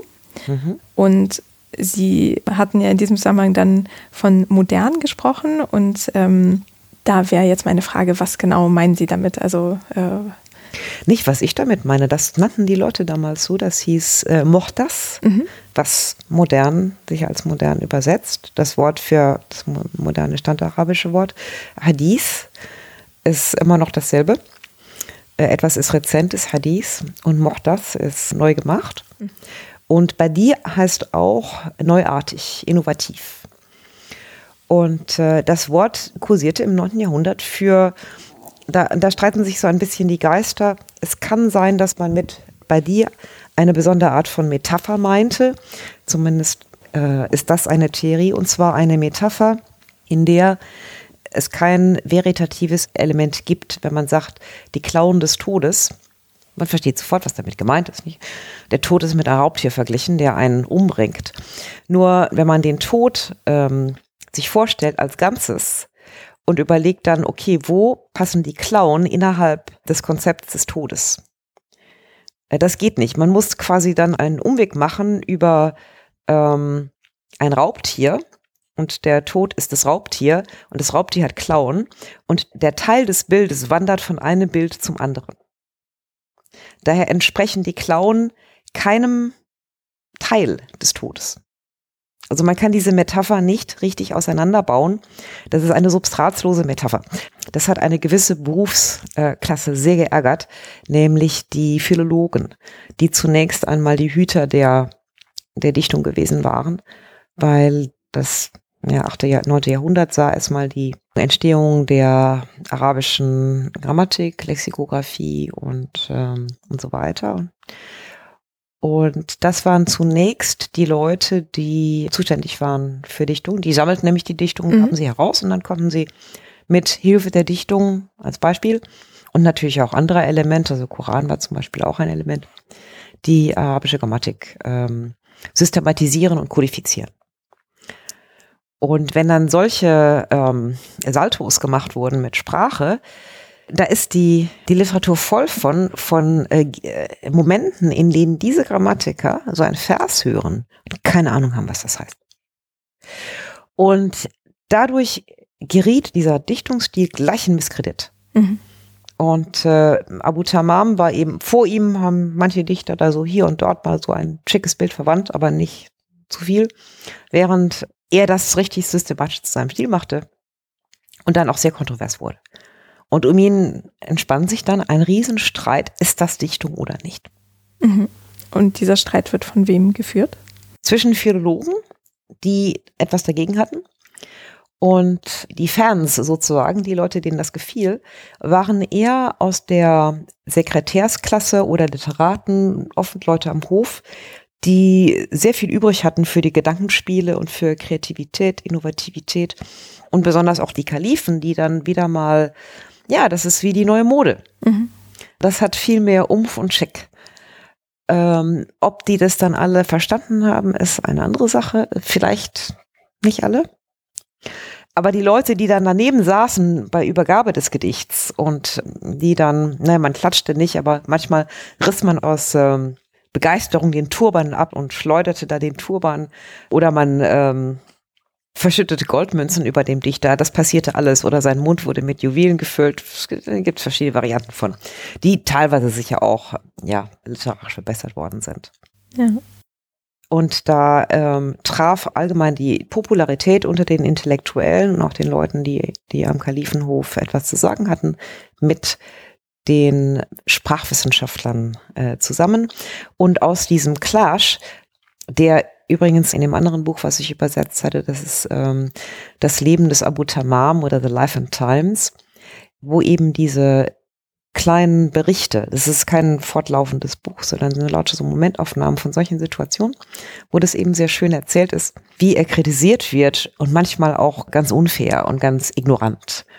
Und ähm, das ist alles hundert Jahre später gesammelt von einem gewissen Autor namens Sesuli Daher wissen wir das. Und da sind sehr, sehr viele Momente der praktischen Kritik drin, in Nuklei enthalten.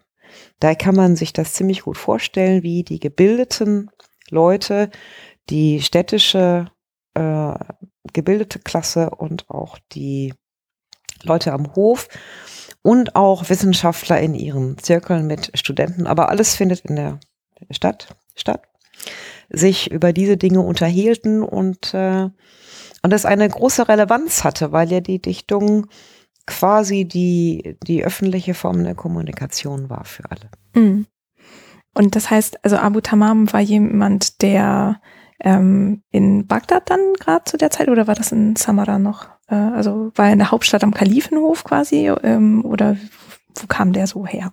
Ähm, teilweise Samara, teilweise Bagdad und bei ihm etwas mehr Bagdad noch, weil bei Abu Tamam war das so, dass ähm, einige Kalifen schätzten ihn sehr, aber er war fast noch mehr geschätzt von Wesiren und Generälen. Seine Dichtung ist ja nicht ganz einfach. Und äh, wahrscheinlich war das so, dass die Leute, die ihn wirklich zu schätzen wussten, die gebildeteren waren. Und ähm, die Kalifen wohl nicht so sehr. Mhm. Weil man, man weiß es von einem anderen Dichter namens Bochturi, dem ist ja auch nicht, dass der Dichter direkt zum Kalifen kommt. Da sind einige Leute zwischendrin. Das sind Minister, Visiere oder Kämmerer oder andere zwischenstehenden Personen, die entweder dem Dichter das Entree verschaffen oder verweigern. Und äh, solche Leute erzählten dann Al-Bochtari zum Beispiel, ja, wissen Sie, oder weißt du, dass der Kalif solche Dichte schätzt, die er versteht. Und Al-Bochtari war äh, politisch sehr, ähm, sehr klug und hat dann immer vorsichtig beim Kalifen den Stil so etwas runtergeschraubt. Wobei dieser Dichter Al-Bochtari war überhaupt sehr klug politisch immer so gedichtet hat, dass es äh, etwas flüssiger und eingängiger hinüberkam als Abu Tamam. Und äh, Abu Tamam ist immer so der große Innovator, während Al-Bochturi klaut alle Ideen, aber herauskommt ein wunderbar schön poliertes Arabisch. Was wahrscheinlich daran lag, dass Abu Tamam selbst Autodidakt war und ähm, griechischer Herkunft. Mhm. Der war kein Rabi, er hat bei keinem anderen Dichter gelernt, sondern das ist bis heute noch ein Mysterium, wo er das her hat. Also wahrscheinlich hat er alles gelesen. Mhm. Er schrieb auch zwei Anthologien. Das heißt, er hat sich richtig in schriftlicher Form äh, das Material, so eine Datenbasis gemacht, kann man sagen. Anthologie, das heißt, die ist nach Themen sortiert. Das ist eine Gedichtsammlung, oder? Eine, die, und die man heute übrigens noch hat. Sie ist auf Deutsch übersetzt von Friedrich Rückert, die Hamassa. Äh, ist neulich wieder neu rausgegeben worden. Wunderbar besetzt von Rückert. Und ähm, da behauptete man auch, ne, das sind wieder Kritik derselben Zeit und man weiß nicht, wie man es nehmen soll, dass er sehr viele Verse von vorislamischen Dichtern dort geklaut hat. Also er hat zwar sehr, sehr vieles gesammelt und da reingeschrieben. Manche Dichter werden nicht namentlich genannt und andere Verse sollen verschwunden sein, weil er dann die Verse mehr oder weniger für sich selbst benutzt hat. Darüber geht auch ein Streitfall in, der Vers ist so ähnlich wie am Tag, als so und so starb, war es, als ob der Mond vom gestirrten Himmel fiel. Und äh, der Vers wurde kritisiert. Zum einen von Leuten, die Abu Tamam nicht wohlgesonnen waren, nämlich die sagten, hm, er hat das Genre verfehlt, nämlich er sollte eigentlich den Stamm loben, wenn der Anführer des Stammes stirbt, dann tritt sofort ein anderer an seine Stelle. Das heißt, wenn ein ähm, Mond fällt, kommt ein anderer Mond oder sowas ähnliches. Das hätte er sagen müssen. Er hat quasi damit den Stamm kritisiert, dass der Stamm nach diesem einen Herrscher niemand, niemanden mehr hatte. Und das wird also entkräftet, indem Suli dann erklärt, nee, nee, Zweck des Gedichtes war Trauer. Also die Unersetzlichkeit des einen Stammesanführers äh, darzustellen. Und darin ist dieser Vers eben erfolgreich. So, entkräftet. Nummer zwei ist, das ist dann die nächste Kritik, ja, der Vers ist geklaut. Bei einem Dichter, der gleichzeitig Dichtungskritiker ist, gibt es dann angeblich so ein kleines Heftchen zu Hause, man geht ihn besuchen, er zieht das da raus. Und siehe da, fünf oder sechs Verse stehen auf einem Daftar, also in einem handgeschriebenen Heft, die von einem gewissen Muknif kommen sollen. Und er behauptet dann, ja, Abu Tamam hat sie von diesem relativ unbekannten Dichter dieser Verse bemächtigt und hat, die dort geklaut. Also ganz interessant. Und ähm, dieser Dichter ist so ansonsten, man kann es nicht sagen, weil das Opus dieses Dichters nicht getrennt überliefert ist. Aber die Anklage ist interessant, derselbe Vers wird entweder für schlecht gefunden oder für gut gefunden, aber als gestohlen erklärt. Also verschiedene Leute haben sich über diesen neuen Stil sehr geärgert und teilweise war es ähm, vielleicht ein professioneller Clinch zwischen einer sehr eingesessenen Profession der Grammatiker und Sprachwissenschaftler und so einer neu entstehenden Dichtungskritik, die noch auf Amateurlevel betrieben wurde. Aber ich glaube, es war auch so ein bisschen die, ähm, die Wehen einer kulturellen Erweiterung, die in dieser Stadt passierte, besonders in Bagdad, natürlich auch Basra und Kufa. Und dann bald hat es auch, ist auch in Persien passiert. Und das ging halt in Brüchen und Verwerfungen ähm, zusammen. Und in der Dichtung die ja nichts anderes ist als das ausgedrückte Sprachgefühl und das Sprachprestige, was sehr hoch war. Da äußert sich eben diese radikalen Veränderungen. Hm. Und wie kann ich mir das vorstellen, warum Abu Tamam das gemacht hat? Also er war griechischer Herkunft, will heißen, seine Familie war äh, irgendwie von woanders hingezogen oder die waren schon immer in der Region oder weiß man das nicht so? Man weiß sehr wenig er scheint als Weise groß geworden zu sein und sich sehr früh sein Leben verdient zu haben. Hat in Ägypten gewohnt. Und äh, ansonsten weiß man recht wenig mhm. ähm, über ihn aus dieser Zeit. Und in dem Moment, wo er dann seine ersten Erfolge zeigt, bekommt er auch gleich eine äh, Stammesaffiliierung, dann gehört er zum Stamm Tai und jeder weiß, dass das nicht stimmt, aber dem Stamm Tai macht das gar nichts aus und man akzeptiert es so, weil das so ein, ja, es ist so ein Einbürgern in mhm. die, in die Gesellschaft und äh, es ist nur äh, von Anfang an hatte er eine sehr raue Stimme und hat dann immer einen eloquenteren Mann mitgebracht, der das Rezitieren dann für ihn tat, damit es also äh, angenehmer klang. Mm, okay. Also hat man so eine Rollenverteilung wiederum. Erst der kreierende Dichter, aber der vortragende Rawi ist dann jemand, den, den man für seine wohlklingende Stimme aussuchte. Ja. Und das heißt, er tritt dann irgendwann in Erscheinung in, am Hof des Kalifen? Ja, also nachdem er quasi sich von Mäzen zu Mäzen hochdiente, am Anfang waren das irgendwelche Provinzgouverneure oder Stadtgouverneure oder ähm, dann irgendwann ein General, bis dann ein Visier dem Kalifen vorschlägt, Mu'tasim, ja, hier gibt es diesen Dichter, der möchte dir gerne vortragen. Und dann hat er großen Erfolg mit diesem einen Kalifen. Mhm. Aber bei ihm waren es eben eher die gebildeten höheren Würdenträger, die die großen Kunden, könnte man fast sagen, waren. Ja. Und ich meine, wenn jemand so was Neues oder Innovatives macht, wird dann so berühmt, weil er einen Nerv trifft der Zeit irgendwie oder irgendwie eine, weiß nicht, eine Stimmung aufgreift oder so. Ähm, kann man das hier auch sehen? Also, dass seine Art zu dichten das irgendwie reflektierte, dass irgendetwas in der Gesellschaft passierte oder so? Ja, das war eine wahnsinnig kreative Zeit. Im 9. Jahrhundert sind fast alle Wissenschaften entstanden und die Literatur hat Riesenschritte gemacht. Die Gesellschaft der Stadt hat, äh, nahm also sehr, sehr viel äh, fremdes Eigentum in sich auf. Es wurde drastisch übersetzt aus dem Griechischen, aus dem Persischen. Also die, äh, die ganze Gedankenwelt weitete sich. Man hat es mal das goldene Zeitalter genannt. Ich bin da etwas skeptisch. Jedes Zeitalter ist irgendwie golden. Aber es war schon eine Zeit, in der sehr viele verschiedene Grundsteine für die arabisch-islamische Kultur gesetzt worden sind. In der Wissenschaft, in der Kultur. Es gab auch eine relative soziale Mobilität durch ähm, Bildung. Und das Emblem der Bildung war natürlich die arabische Sprache, also das sich perfekt ausdrücken können in der, in der Arabia, was heißt der eigentlich der Schriftsprache. Und dann das Verfassen von Texten und auch das inhaltlich passende Zitieren und wissen, was zu zitieren sei, zu welcher Situation. Und diese ganzen Fähigkeiten, die ich jetzt gerade zusammengezählt habe, gehörten zu einem gewissen Bildungsideal des Adab, was auch in dieser Zeit aufkam. Also ein Adib ist jemand, der diese oder ein Adiba, der diese Dinge alle beherrscht. Mhm. Also so ein, ähm, ja, ein Bildungsbürger, könnte man sagen, oder? Ja, ist eine Art, ist eine Art Bildungsbürger. Also jemand, der sehr viel, der so eine Art journalistisches Wissen hat, der ein bisschen von jedem, ohne hier oder dort in die Tiefe gegangen zu sein, und das auf eine Art und Weise darbringt, dass es angenehm ist und nicht äh, pedantisch und auch nicht zu lang. Mhm.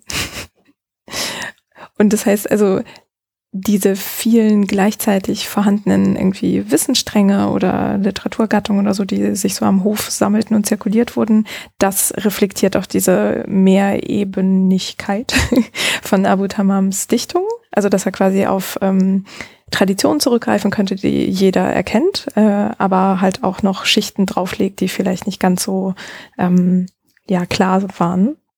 Ja, äh, bei Ibn Rumi ist es ausdrücklich so, dass er es liebt, äh, logische Termini zu verwenden in der Dichtung und ähm, auch die Gedichte selbst oft argumentativ anordnet mit rhetorischen Fragen, wo er dann Fragen stellt an andere, die man auf zwei Arten und Weisen verstehen kann, entweder als richtige Frage oder als rhetorische Frage. Und je nachdem, ähm, ich paraphrasiere mal eine Zeit, ist es, wenn er den Mäzen fragt, willst du mich zum Lügner machen? Was heißt, ich preise dich als großzügig und du beweist diesen Ausspruch nicht durch das Beweisen der Großzügigkeit mir gegenüber mit Belohnung. Das heißt, in dem Moment, wo du das nicht tust, wird das, was ich gesagt habe, über dich zur Lüge. Okay, nochmal. Also er lobt ihn und wenn er das nicht bestätigt, willst dann mich, macht er das genau, Willst du mich als Lügner strafen? Mhm. Willst du mich Lügen strafen? Ich, der dich für deine Großzügigkeit gelobt habe, nämlich zu meiner Aussage fehlen noch die Fakten. Also er sagt es ungefähr so. Und ähm, dadurch stellt er den, belobe ich den Zugzwang. Nämlich, dass die Vorschusslorbeeren sind quasi schon geleistet. Ähm, denen fehlt aber noch der Wahrheitsgehalt. Mhm. Und natürlich auch mit dem Wissen, dass wenn der Wahrheitsgehalt nicht kommt, nämlich die Belohnung, dann kann der Dichter sehr schnell auch noch eine Satire verfassen. Okay. Also die Rache blüht, wenn nicht das Geld kommt. Oh ja, das, äh, das waren tatkräftige Drohungen. manche Dichter, die haben das erste gleich ausgelassen, die haben gleich Satire geschrieben. lukrativer. Äh, Derbel ibn Ali, dieser Dichter, sagte das tatsächlich. Er, er starb auch nicht im Bett und äh, meinte, ja, die Satire, loben kann man nur Leute, die tatsächlich ein paar Tugenden besitzen, aber Laster sind in dieser Welt häufiger als Tugenden. Mit Laster lässt sich mehr Geld verdienen. Und äh, daher kann man durch das Androhen von Satire sehr viel mehr Geld verdienen als mit dem sehr mühsamen Verfassen von äh, Lobdichten über sehr wenige tatsächlich lobenswerte Leute. Hm. Äh, dieser Dichter war sehr eigensinnig und hatte sich auch rausgenommen, äh, Kalifen mit Satire zu beglücken. Ja.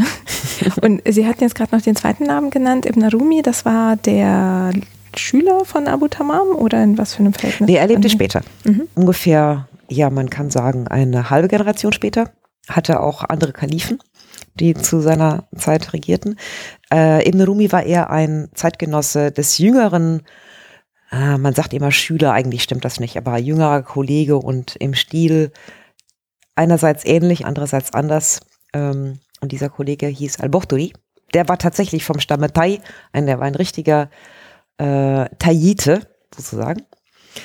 Und Ibn Rumi war auch wieder so eine, ja, eine ähm, sehr seltsame Person. Also man hat ihn nie so richtig verstanden und über sein Leben ist nicht besonders viel bekannt, außer dass sein Großvater Grieche war und seine Mutter Perserin.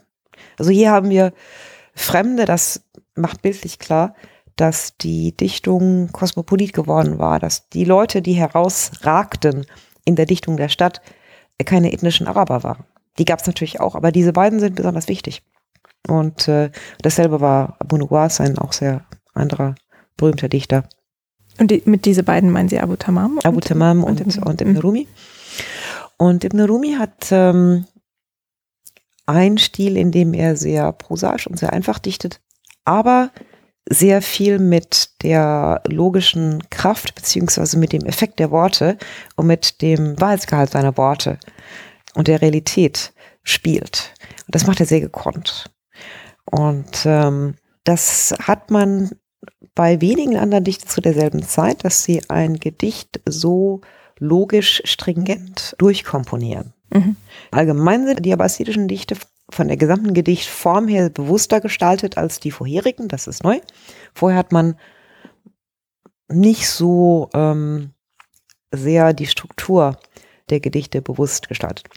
Aber bei ihm ist es wirklich extrem so, man kann sie auseinandernehmen und äh, wie ein Vers auf den nächsten Bezug nimmt. Und das habe ich in meiner Dissertation damals getan und es war erstaunlich. Mhm. Also Bezug nimmt inhaltlich dann oder auch irgendwie vom Vokabular her? Nee, wo er zum Beispiel sich entschuldigt bei einem Würdenträger, den er beleidigt haben soll.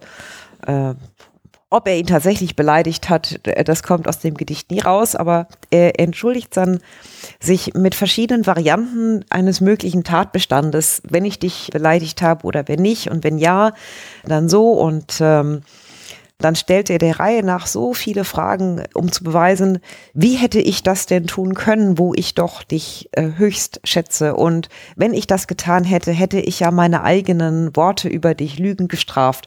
Also äh, er hat so viele Argumente, um zu zeigen, dass es gar nicht möglich ist, dass er diesen äh, Bönträger beleidigt hätte. Das wäre ja so unlogisch gewesen und so weiter.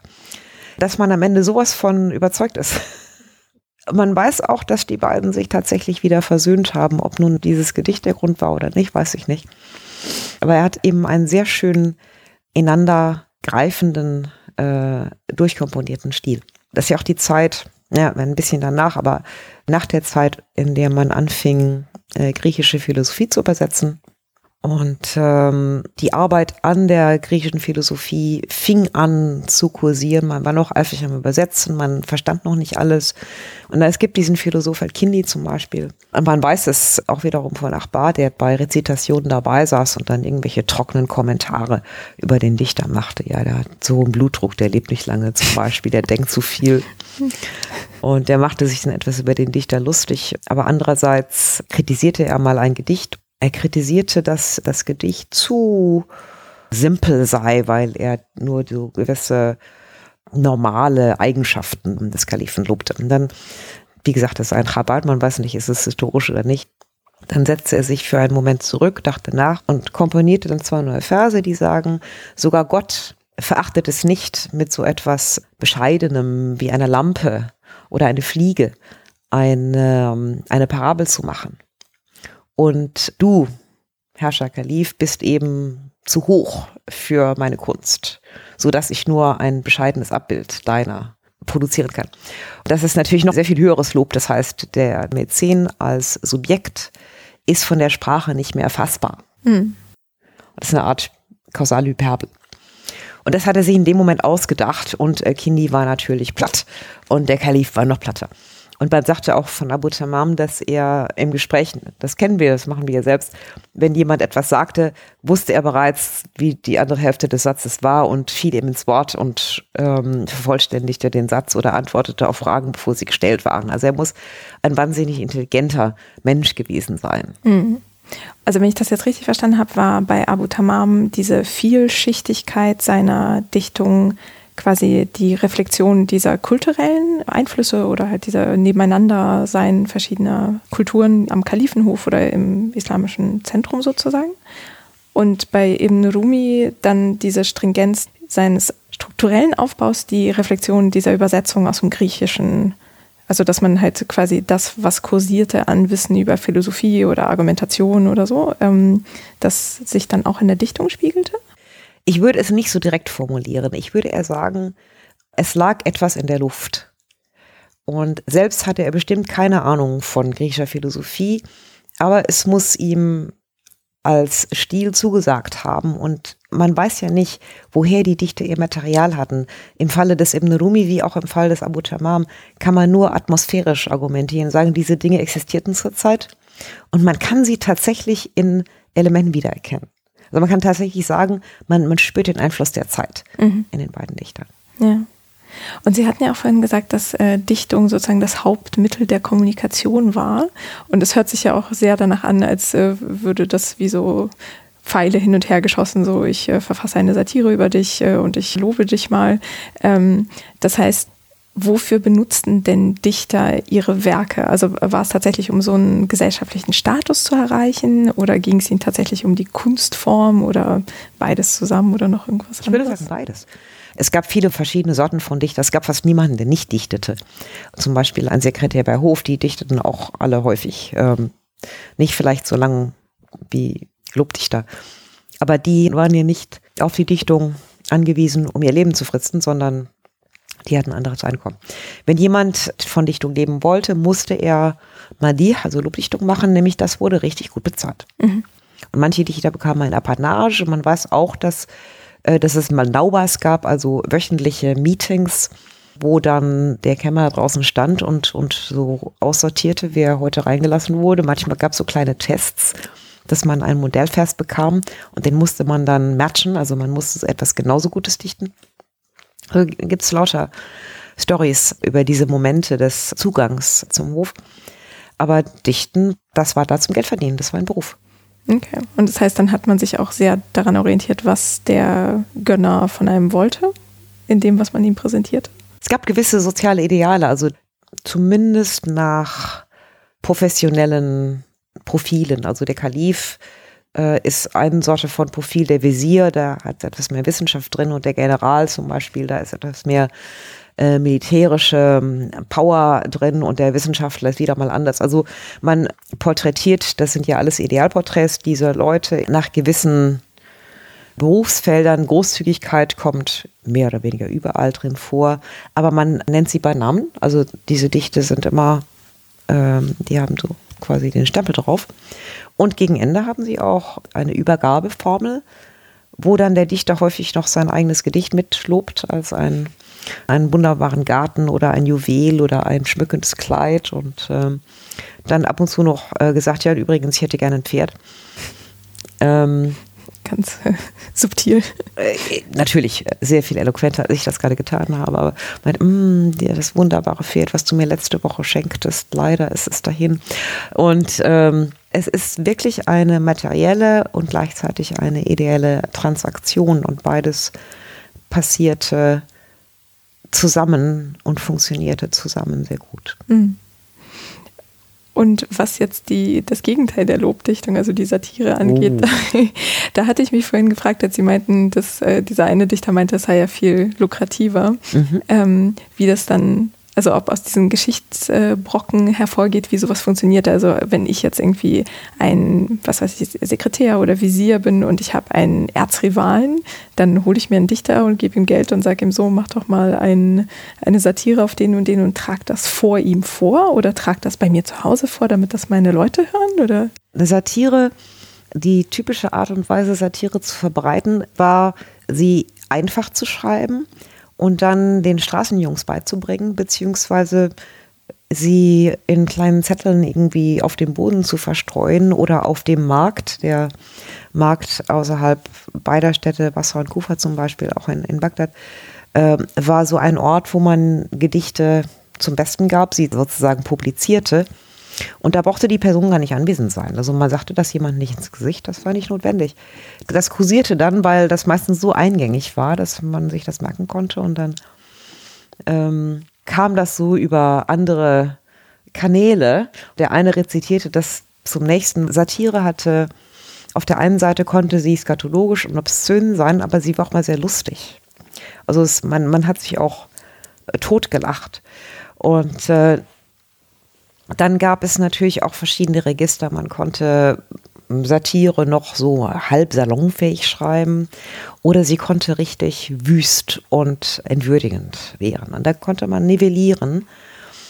Und ähm, es konnte sehr übel ausgehen, dass Satiren dazu führten, dass Stämme ihre eigenen Mitglieder, die Dichter, ausstießen, weil dieser Dichter dann, es war in einem Match gegen einen frühen Dichter des modernen Stils, der sehr viel besser war. Und der aggressivere, aber weniger gute Dichter, der wurde für seinem Stamm dann ausgestoßen, damit nicht weitere Satire über den Stamm produziert mhm. werden würde. Also das wurde zur Stammesangelegenheit. Das ist selten.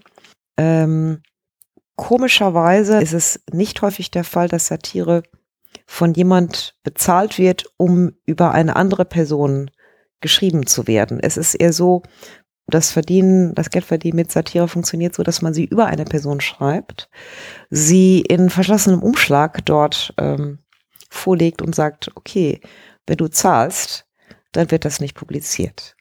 Aha, okay, das ist natürlich, ja. So funktioniert das. Okay. Meistens wird es dann doch publiziert. Nachdem man dann das Geld bekommen hat, oder? Vor oder nach. Okay. Man weiß ja von diesen Fällen und ähm, in dem Moment, wo ein Gedicht existiert, dann äh, ist es sehr, sehr schwer, einen Deckel drauf zu halten, besonders wenn es eine richtig gute Satire ist. Mhm. Und das waren dann aber auch die Fälle, wo dann derjenige, über den sich lustig gemacht wurde, dann auch den Dichter mal umbringen konnte? Ja, oder der Dichter verschwand ganz schnell aus der Stadt. Mhm. Es gibt Dichter, die im Gefängnis landen und äh, Derpel zum Beispiel hat es auch nicht überlebt. Aber häufiger ist, dass sie sich schnell entfernen. Mhm. Und ähm, was natürlich nicht so schwierig war, weil man, konnte von Stadt zu Stadt. Man konnte auch nach Ägypten. Also es gab die Provinzhauptstädte und dann ein Jahrhundert später, besonders im, im 10. Jahrhundert, gab es noch Isfahan, Teheran, Ray, indianischen Städte, wo man von Hof zu Hof gehen konnte und ähm, wieder einen bezahlenden Mäzen finden. Da wir im 10. Jahrhundert sind, äh, am berühmtesten dafür ist Mutanabbi, mhm. der auch in einem Moment, als ähm, er am ägyptischen Hof kein weiteres Fortkommen sah, ein in Brief verschlossene Satire hinter sich ließ und dann natürlich alle Beziehungen total abgebrochen hat, aber dann einfach zum nächsten Hof ging und das hat dann den nächsten Fürsten nicht gestört. Und äh, man weiß nicht genau, wie er gestorben ist, aber scheinbar ist er auf dem Weg nach Hause nach vielen Jahren der sozusagen Gastarbeit anderswo, wie das für einen Dichter eigentlich recht typisch war, scheint er einem Raubüberfall dann erlegen zu sein. Mhm. Ja, das sind ja auf jeden Fall sehr bewegte Leben dann gewesen anscheinend. Aber das heißt, wenn man jetzt wusste, man möchte Wurzeln schlagen in einer Stadt, dann hat man sich tendenziell nicht der Satire gewidmet. Nein. okay, gut zu wissen. Ähm, und Gab es irgendwie Hinweise darauf, dass, also Sie, Sie sagten ja gerade, jeder dichtete oder also oder viele dichteten, sagen wir es mal so. Ähm, und wenn das jetzt zum Beispiel irgendwie aus anderen ähm, Genres war oder so, so ein Wissenschaftler, also Al-Kindi war ja, glaube ich, auch äh, Philosoph. Ah, Philosoph, genau, Philosoph, ähm, ist auch neuntes Jahrhundert. Und der dichtet und dann gibt es irgendwie Leute, die vielleicht irgendwie Sekretäre sind und dichten. Also kann man das erkennen anhand der Gedichte, die so überliefert sind, dass wenn man sich das anguckt, ah oh ja, da sehe ich den Einfluss von äh, Philosophie, da sehe ich den Einfluss eines irgendwie Staatsmannes oder so? Oder kann man das so gar nicht irgendwie so klar identifizieren, aus welchem Bereich der Mensch dann kam? Man kann so zwei Ebenen von Dichtung unterscheiden. Wenn Sekretäre oder Amateurdichter dichteten, dann war es oft so elegant, aber das Vokabular begrenzt und der Stil auch recht eingängig. Und das waren ja auch Leute, die die Dichtung gefällig machen wollten, also zitierbar, merkbar und leicht verständlich. Während ein, ähm, ein Lobdichter natürlich aus dem Vollen schöpfte und einen Schatz an Vokabular und auch an syntaktischen Formen hatte, so dass man erstmal darüber nachdenken musste, wenn man das hörte. Also der Schwierigkeitsgrad im Satzbau und in der Wortwahl und in der Komplexität der Metaphern war ein ganz anderer. Und dann hat natürlich auch jeder so seinen Stil. Es gab schon Sekretärdichter, wo man, das ist auch ganz interessant, weil hier muss man die Überlieferung mit einrechnen, wo die Zeile auf den ersten Blick relativ einfach aussah und dann denkt man drüber nach, meint, hm, nee, das ist, hat doch so einen gewissen Twist noch. Und ähm, es gab gewiss auch Sekretärdichter, die die prosaische Art der Ausdrucksweise in die Dichtung gebracht haben, also eher so auch so ein bisschen ein logisches oder paralogisches Spiel. Die waren dann auch sehr geschätzt für ihre Eleganz. Also das war dann ein intellektuelles Spiel, aber es war noch nicht so kompliziert. Man konnte es so leichter nachvollziehen. Also die Grenzen sind fließend und die Dichter waren durchaus Individuen. Also jeder hatte ähm, gewisse Stärken. Von Ibn Rumi weiß man zum Beispiel, dass er diese sehr logisch stimmige Art und Weise hatte. Nicht in jedem Gedicht, aber in manchen besonders. Und er spielt eben gerne auch mit Kausalitäten, die er dann andersrum aufrollte. Während bei Abu Tamam das eher so ist, dass man ständig irgendwelche ganz alten Motive wiedererkennt, aber er macht damit eben Sachen, die man nicht erwartet. Mhm. Und äh, so hat jeder Dichter eigentlich so ein bisschen seine Handschrift, die bekannteren. Und dann gibt es die große Masse von anonymen Versen, die, ja, da weiß man gar nichts. Mhm. Ähm, ich bin immer auch so an dieser praktischen Seite des Lebens äh, bei sowas interessiert und wenn die wenn ich jetzt als Sekretär bin ich ja angestellt, ich kriege mein irgendwie Gehalt, ähm, trage jetzt aber irgendwie ein Lobgedicht für jemanden vor, dann würde ich auch bezahlt werden? Sekretäre hielten sich meistens fern, zumindest im 9. Jahrhundert, weil das, diese Rasidendichtung war eine Sache, der musste man sich voll verschreiben. Und Sekretäre hatten hier andererseits ein unheimlich weites Aufgabenfeld. Je nachdem, was sie taten, da gab es auch Spezialisierungen, ob das nun ein Verwaltungssekretär war oder jemand, der in der Buchhaltung war oder jemand im Gericht oder beim Militär und so weiter. Aber die mussten ja oft sehr, sehr viele verschiedene ähm, Disziplinen nebeneinander halten. Also zum Beispiel der Verwaltungssekretär musste was von Landvermessungen wissen, um die Steuern zu berechnen und äh, musste etwas Geografie kennen, um zu wissen, wie lange man von wo nach wo reist. Oder Erbrecht, also die Sekretäre, das sind ja auch die Leute, die zum Beispiel diese Handnachschlagewerke schrieben oder füreinander schrieben, so das Handbuch des Vademecum äh, des Verwaltungssekretärs, wo dann alles drin stand, von der Briefform bis zu Maßeinheiten, was man so gerade mal brauchte zum Arbeiten. Und solche Leute hatten nicht die Bandbreite komplex zu dichten, äh, die hatten das auch nicht nötig. Und dann gab es natürlich auch noch unabhängig aristokratische Leute, wie eben der Verfasser dieses ersten Buchs, das den Badia-Stil definiert. Und der war halt Prinz und der hat, saß im Palast und hat dort seine äh, verschiedene Wissenschaftler immer gerne eingeladen und mit ihnen wahrscheinlich das ein oder andere Glas Wein geleert. Was tat man im Palast dort damals? Die meisten zumindest. Nicht auf offener Straße, aber hinter verschlossenen Türen mhm. war das durchaus gang und gäbe. Und äh, der verfasste zum Beispiel sehr viel kurze Momentaufnahmen, äh, Dinggedichte und Epigramme. Das ist ein Genre, was sonst nicht so stark vertreten war im 9. Jahrhundert, das wurde dann später stärker. Aber der war eben reiner Gelegenheitsdichter, weil der nie, der hat nie Lobgedichte geschrieben, brauchte er nicht, war, hm. war ja schon Prinz. Das war dann also eher so ein Hobby irgendwie. Aber er war ein ernsthaft, ein sehr, sehr talentierter Dichter und viele berühmte Verse und er spielte auch sehr mit dem Madia-Stil. Ähm, Madia ist Lobdichtung, ne? Nee, Badia, ah, mhm. mit dem modernen Stil, den er selbst praktizierte und definierte. Mhm. Er war einerseits moderner Dichter und andererseits auch Dichtungskritiker und zwar einer der ersten. Ja. Ja, dann sind wir ja schon bei dem, was dann mit dieser Badia Dichtung passiert ist, also wie die Zeitgenossen das irgendwie aufgefasst haben, was daraus dann später wurde. Ähm, Sie haben ja bereits erwähnt, dass es Streit darum gab, ob das jetzt gut geklaut oder nicht ist. Gab es dann irgendwie noch andere Reaktionen darauf? Es gab verschiedene Reaktionen. Erstmal gab es die zeitgenössische Reaktion, was ich äh, praktische Kritik nenne, wo also gebildete Leute, die aber andere Berufe hatten, also hauptsächlich waren das Verwaltungsbeamte, Sekretäre, die natürlich auf ihre Art und Weise sehr gebildet waren, aber ähm, die so ein bisschen alles wussten, wie Verwaltungsbeamte oder, oder Journalisten die so die erste Lage der Kritik bildeten.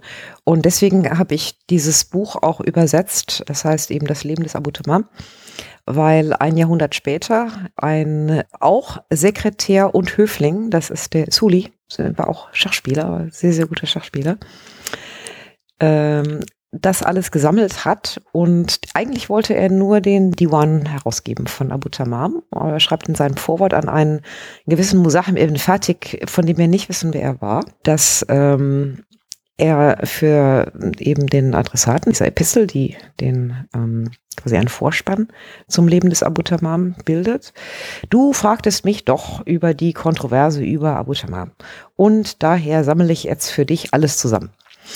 Und dann gibt er wieder diese Momente des Lobes und der Kritik Und da sammelt er alles zusammen. Und daher wissen wir ziemlich genau, wer wie auf äh, diesen Stil reagierte. Zum Beispiel die Sprachwissenschaftler, die Philologen, die dann die Verse hörten und der eine sagte, ich verstehe kein Wort, ist das Dichtung? Und der andere sagte, oh, ist das schön, mehr, mehr, mehr. Und dann sagte der Student, oh, das ist aber von Abu Tamam. Und dann meinte er, weg damit. Also eine gewisse Unehrlichkeit. Und äh, auf der anderen Seite aber auch Leute, die das sehr schätzten, meistens die Empfänger der Dichtung oder auch anderer Sekretäre, die sich dann Versionen davon machten. Die nahmen dann eine Kasside und verkürzten sie auf die 20 besten Verse, die mit den verrücktesten Bildern. Und ähm, dann fügt dieser Autor Esuli, der eben 100 Jahre später lebte, jeweils seine Kommentare hinten dran. Und wenn dann eine Kritik kommt, sagt er, ja, okay, das scheinbar wird ihm hier vorgeworfen, plagiiert zu haben. Plagiiert heißt, das ist ein sehr weites Wort. Oder er hat Anleihen gemacht. Und ähm, das sieht aber so aus, dass er ein, einfach ein Motiv nimmt und das Motiv dann umgestaltet. Und da ist ja auch Kreativität drin. Und in Ansätzen sieht man, es eigentlich, heute gibt es ein ganz schickes Wort dafür, Intertextualität. Also wenn man sich auf wo er ältere Texte, ältere äh, Gedichte bezieht, aber sie kreativ verarbeitet. Dann meinte er, ja, aber dadurch, dass er sie kreativ verarbeitet hat, hat er seine eigene Kreativität gezeigt und er macht das gut und er hat dadurch, das ist ein interessantes Konzept, das gibt es in der Dichtungskritik, er hat sich dadurch die Autorenschaft dieser Motive verdient. Das ist der Haq, das ist Selbstbemächtigung oder Selbstberechtigung. Und in der Dichtungskritik ist das so, wenn man ein Motiv besser darstellt, besser formuliert, mit neuen Ideen bereichert, dann ist das gut. Das heißt dann nicht mehr Plagiat, sondern das ist eine Rekreation.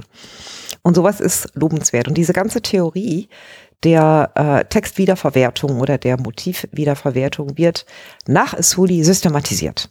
Mhm, okay. Und ähm, das geht dann so ein paar Jahrhunderte. Die Dichtungskritik wird dann immer systematischer bis zu einem gewissen Sakaki, der macht dann den Schlüssel der Wissenschaften im 13. Jahrhundert, indem er eine sehr diverse Theorie der Anleihe formuliert. Der bringt dann nicht, dass er das selbst kreiert, aber der bringt eben die verschiedenen Gedanken zusammen, wo er dann ganz klar sortiert, äh, was man mit einer Vorlage macht und wenn man gewisse Dinge tut, also wenn man ein Motiv nimmt aus der Liebesdichtung und sie in die Weindichtung setzt oder wenn man ein paar Motive zusammenbaut, wie zum Beispiel, was ich vorhin erzählte, die Perlen, die Worte sind und auch die Perlen, die Zähne sind und dann eine formale Einheit daraus baut, dann in diesem Moment hat man etwas Neues geschaffen.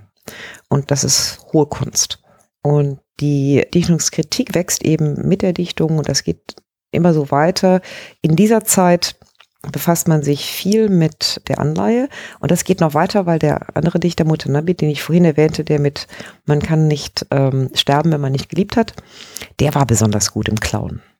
Das war so ein bisschen wie der Shakespeare der arabischen Dichtung, der bekannte Motive auf so klangvolle aber auch eindrückliche und überzeugende Art und Weise verkürzt wiedergab, dass viele von seinen Versen wiederum Sprichworte wurden.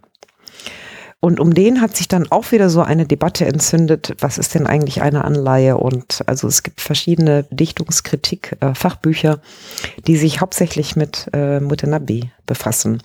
Und dann, dann ging es weiter. Dann ab dem 11., 12. Jahrhundert wurde die Dialektdichtung sehr bekannt. Und darauf hat man auch wiederum reagiert, indem die Dialektdichtung dann eigene Poetiken erhielt. Die Prosa kam auf mit dem 10. Jahrhundert, also dieses Sendschreibe von sehr langen, sehr diffizil formulierten Briefen. Und dann gab es Dichtungsfachbücher, die dann erklärt haben, wie macht man aus einem Vers einen Prosasatz, also wie löst man den gebundenen Vers auf in Prosaform oder wie versifiziert man Prosa. Also wie geht das eine und das andere über? Und ähm, so wurde quasi mit jedem Jahrhundert kam ein neues Thema in der Dichtungskritik auf. Ja. Also Sie hatten ja vorhin gesagt, als ähm, so das 9. Jahrhundert war so spannend, weil so viel Literatur entstand und so viel irgendwie Wissen organisiert und strukturiert wurde. Und ist jetzt ähm, die Entwicklung dieser Dichtungskritik so als Wissenschaft vielleicht? Also es klingt so ein bisschen so, dass äh, wie man dichtet, dass sich das so ein bisschen ähm, entwickelt. Und das war quasi eine direkte Reaktion auf diesen modernen Badir-Stil. Genauso, also die, die Kontroverse in der Rezeption vom Publikum hat dazu geführt, dass die Dichtungskritik ein, ein Beruf wurde, also eine mhm. Wissenschaft. Und Esmuli ist so derjenige, der nicht der Erste, der das sagt, aber der das mit seiner Arbeit wirklich auch argumentiert, dass Dichtungskritik eine ganz besondere Sorte von Expertise voraussetzt und dass jemand, der ein guter Philologe ist, nicht unbedingt Dichtung bewerten kann. Mhm. Der kann zwar sagen, die Sprache stimmt oder nicht, aber das ist auch alles. Und mit ihm kann man sagen, also mit dem 10. Jahrhundert ist das klar, dass Dichtungskritik eine eigene Wissenschaft geworden ist. Mhm. Und danach äh, im 11. Jahrhundert ist dann die herausragende Person El Giugiani, der starb 1058, der in zwei Büchern richtig durcharbeitet, was für Metaphern gibt es, was für Metonymien gibt es, was für kleinere stilistische Formen gibt es und ähm, auch ganz besonders in einem der beiden Bücher, was ist die besondere Art der Eloquenz im Koran? Nämlich der Koran wird hier auch als Literaturprodukt angesehen. Also das erschöpft den Koran nicht, aber der Koran ist ein Sprachmonument, ein Text, den man literaturkritisch auch beschreiben und analysieren kann. Und in sehr, sehr vielen späteren Büchern zur Poetik und das wird dann ein bisschen breiter Rhetorik, weil dann auch die Prosa mit hinaufgenommen wird, ist der Koran Vers gleich neben dem Dichtungsvers und dann wird das eine immer mit dem anderen verglichen. Wer sagt's besser, ist Gott der elegantere Sprecher unter der Dichter. Oft gewinnt Gott. Ja, ist äh, naheliegend. Ist, ist, ja, äh, Gott hat äh, gewisse Argumente, die äh, kein Dichter vorbringen kann. Aber der Koran ist natürlich auch selbst sehr poetisch, weil jetzt springe ich wieder zurück in die Zeit der Entstehung des Korans, weil das ja eine Sprache ist, die zum ersten Mal sich eines Idioms bedient, die aus der Dichtung kommt. Daher sind die frühesten entstandenen Koranverse oft sehr dichterisch und sehr, sehr metaphorreich. Mhm. Auch ambig. Also man gibt es Verse oder kürzere Klausuren, da kann man zehn Bedeutungen aus einem Vers herausholen, wenn man möchte, weil da Attribute sind von Schüren oder von Ketten von Beschreibungen. Und man weiß gar nicht, worum es eigentlich geht. Mhm. Es klingt wunderschön. Ja, also so wie dann die frühe Dichtung auch. Ja, genau. Mhm. Okay. Ja, also das heißt, dieser moderne Badia-Stil war in zweierlei Hinsicht äh, spannend, weil er zum einen diese Entwicklung in der Stadtgesellschaft oder am Hof reflektierte und auf der anderen Seite dazu führte, dass im Endeffekt halt eine neue Wissenschaft entstand, die sich dann mit Struktur und Inhalt von Dichtung beschäftigte. Ja, so ist es. Okay. Und äh, gibt es dafür irgendwie einen Namen? Also wie heißt äh, Poesiekritik auf Arabisch? Da gibt es verschiedene Namen. Das hat nicht so einen einzigen Titel. Oft nennt man das Naqt äh, Shar. Und Naqt ist eigentlich das, was man mit einer Münze tut, um festzustellen, ob sie echt ist. Hm. Und äh, ganz früh ging es dort darum festzustellen, ob ein Vers wirklich alt und echt war, weil beim Sammeln und Herausgeben der frühen Dichtungswerke man natürlich das Echte vom Falschen entscheiden musste. Falsch, weil wenn irgendein Stamm nicht genug Lobdichtung hatte, eigene, dann machte man die nach, weil man dadurch sich Status erhoffte. Und später war es eher das Bewerten der Qualität von Dichtung. Mhm. Aber es gibt tatsächlich verschiedene ähm, Ilm Shar, also das Wissenschaft von der Dichtung. Und in dem Moment, wo sich dann ausbreitet auf die Prosa, wird es dann irgendwann Balara. Und Balara steht für Rhetorik. Mhm. Und das heißt, da wird behandelt, wie man sich eloquent ausdrückt, oder? So ist es. Und dann kommt mhm. die Prosa hinzu und dann kommen Dinge hinzu, wie zum Beispiel die Kunst der Debatte, Didal, also wie widerlegt man ähm, in einer Debatte, was auch recht sophistisch sein kann. Also das ist jetzt kein logisch durchargumentiertes wissenschaftliches Argument, sondern eher, wie macht man den Gegner mundtot? Also wie erreicht man Eskat, dass er dann nichts mehr erwidern kann? Dann hat man die Debatte gewonnen. Mhm. Das sind Werke, die dann eher in späteren Jahrhunderten entstanden? Das zum ersten Mal. Najidal gibt es ganz früh in einem Buch, das ist äh, der Beweis über die Aspekte der Klarheit, heißt das. Und dort ist Gidal schon ziemlich gut erklärt, oft auch mit griechischen Termini. Das ist ein wahrscheinlich schiitischer, persischer Autor, der im 10. Jahrhundert starb. Und der hat sich bei der äh, griechischen Argumentation ziemlich gut bedient.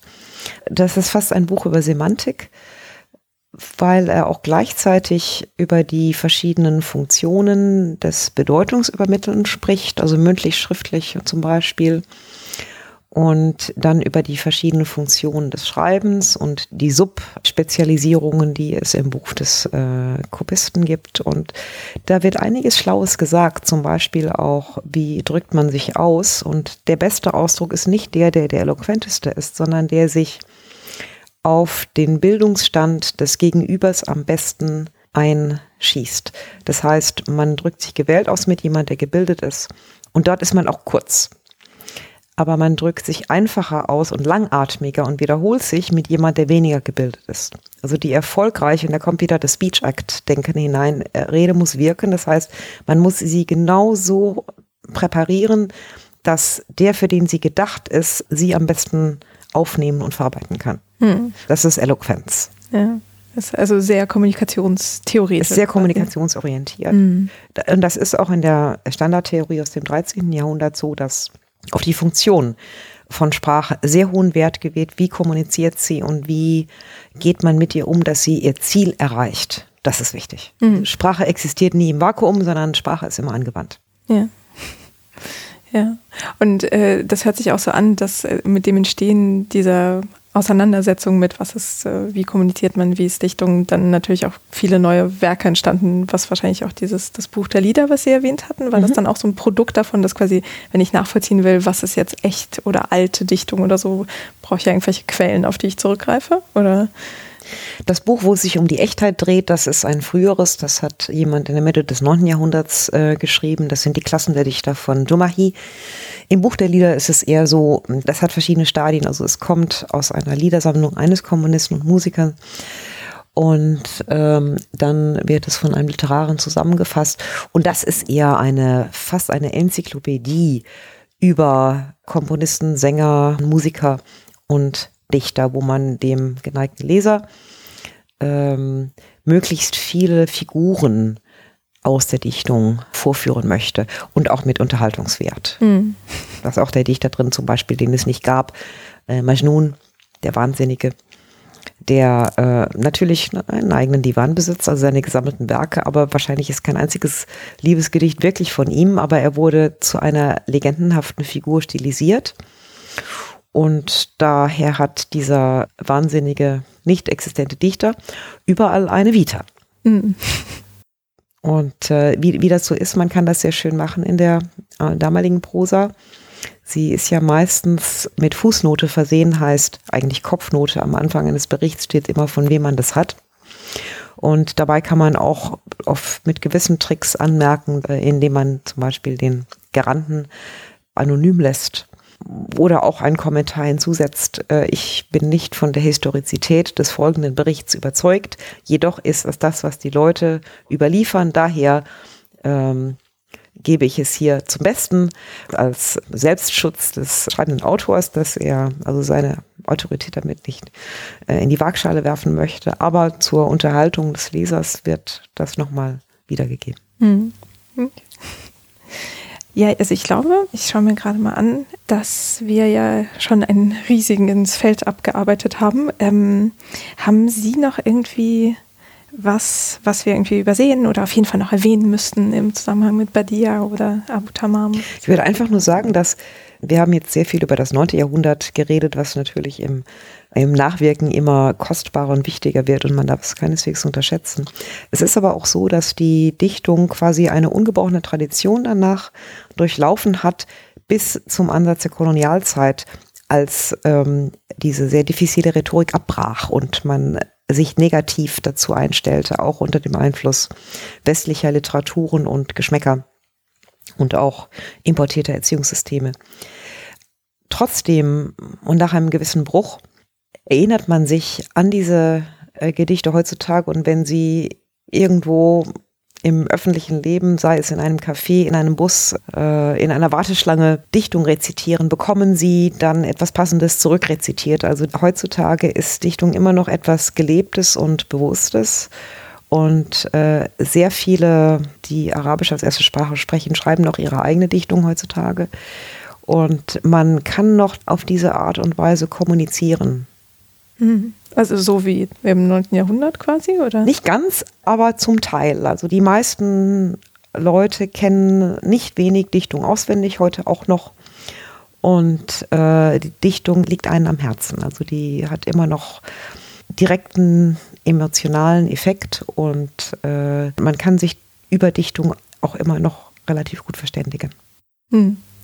Und ähm, gibt es irgendwas, wo man als, äh, sagen wir mal, arabisch Fremder oder Fachfremder oder so irgendwie, wie man da Zugang bekommen könnte? Ach, überall. ähm, das ist ja das Problem. Es gibt zu viel Dichtung. Und äh, daher gibt es seit dem 12., und 13. Jahrhundert, ach vorher schon, auch schon, alle möglichen Sammlungen von Dichtungen, entweder nach Genre, also nur Lobes, nur Liebesdichtung oder nur Weindichtung oder alle berühmtesten Dichter oder die besten Verse von Mutanabi, die Sprichworte geworden sind. Also man kann alle möglichen Kombinationsformen von Dichtung oder auch von Prosa in Anthologien nachlesen, weil die Leute das zu diesen Zeiten ja auch brauchten. Man muss sich überlegen, dass die äh, arabische Sprache eben als gebildete Sprache, erlernte Sprache auf drei Kontinenten existiert über 14 Jahrhunderte und da ist einfach so viel produziert worden, dass, dass keiner das kann. Und es ist ständig wieder überarbeitet worden und kommentiert und verkürzt und erweitert und wieder verkürzt und wieder erweitert und kommentiert und mit Anhang versehen und äh, so dass man eigentlich irgendwo anfangen kann und das mache ich auch mit meinen Studenten in meinem Klassikerkurs, dass ich versuche, Genres zu nehmen, wo Motive sich wiederholen und nach der dritten Woche kann man schon gewisse Dinge wiedererkennen, weil die Literatur ständig wieder umgearbeitet wird. Mhm. Also sie, sie hängt dicht zusammen und es, egal wo man anfängt, man hat immer den Wiedererkennungseffekt. Mhm. Okay. Gut, also das heißt, man kann sich einfach so was schnappen und äh, ja. da mal reinblättern, aber. man kann es nicht falsch machen. Hm, okay, das, das ist schon mal gut. genau. Ja, ich werde äh, auch noch so ein paar Literaturtipps äh, reinstellen, damit das so ein bisschen vielleicht zugänglicher ist, auch für jemanden, der jetzt nicht unbedingt Arabisch äh, dann lesen kann oder so. Genau, ja, super. Dann ähm, würde ich erstmal mich ganz herzlich bedanken für diesen tollen Einblick ins 9. Jahrhundert und die Rolle von Dichtung auch über das Jahrhundert hinaus. ähm, ja, und erstmal alles Gute wünschen. Ich danke Ihnen und es war auch mir ein Vergnügen.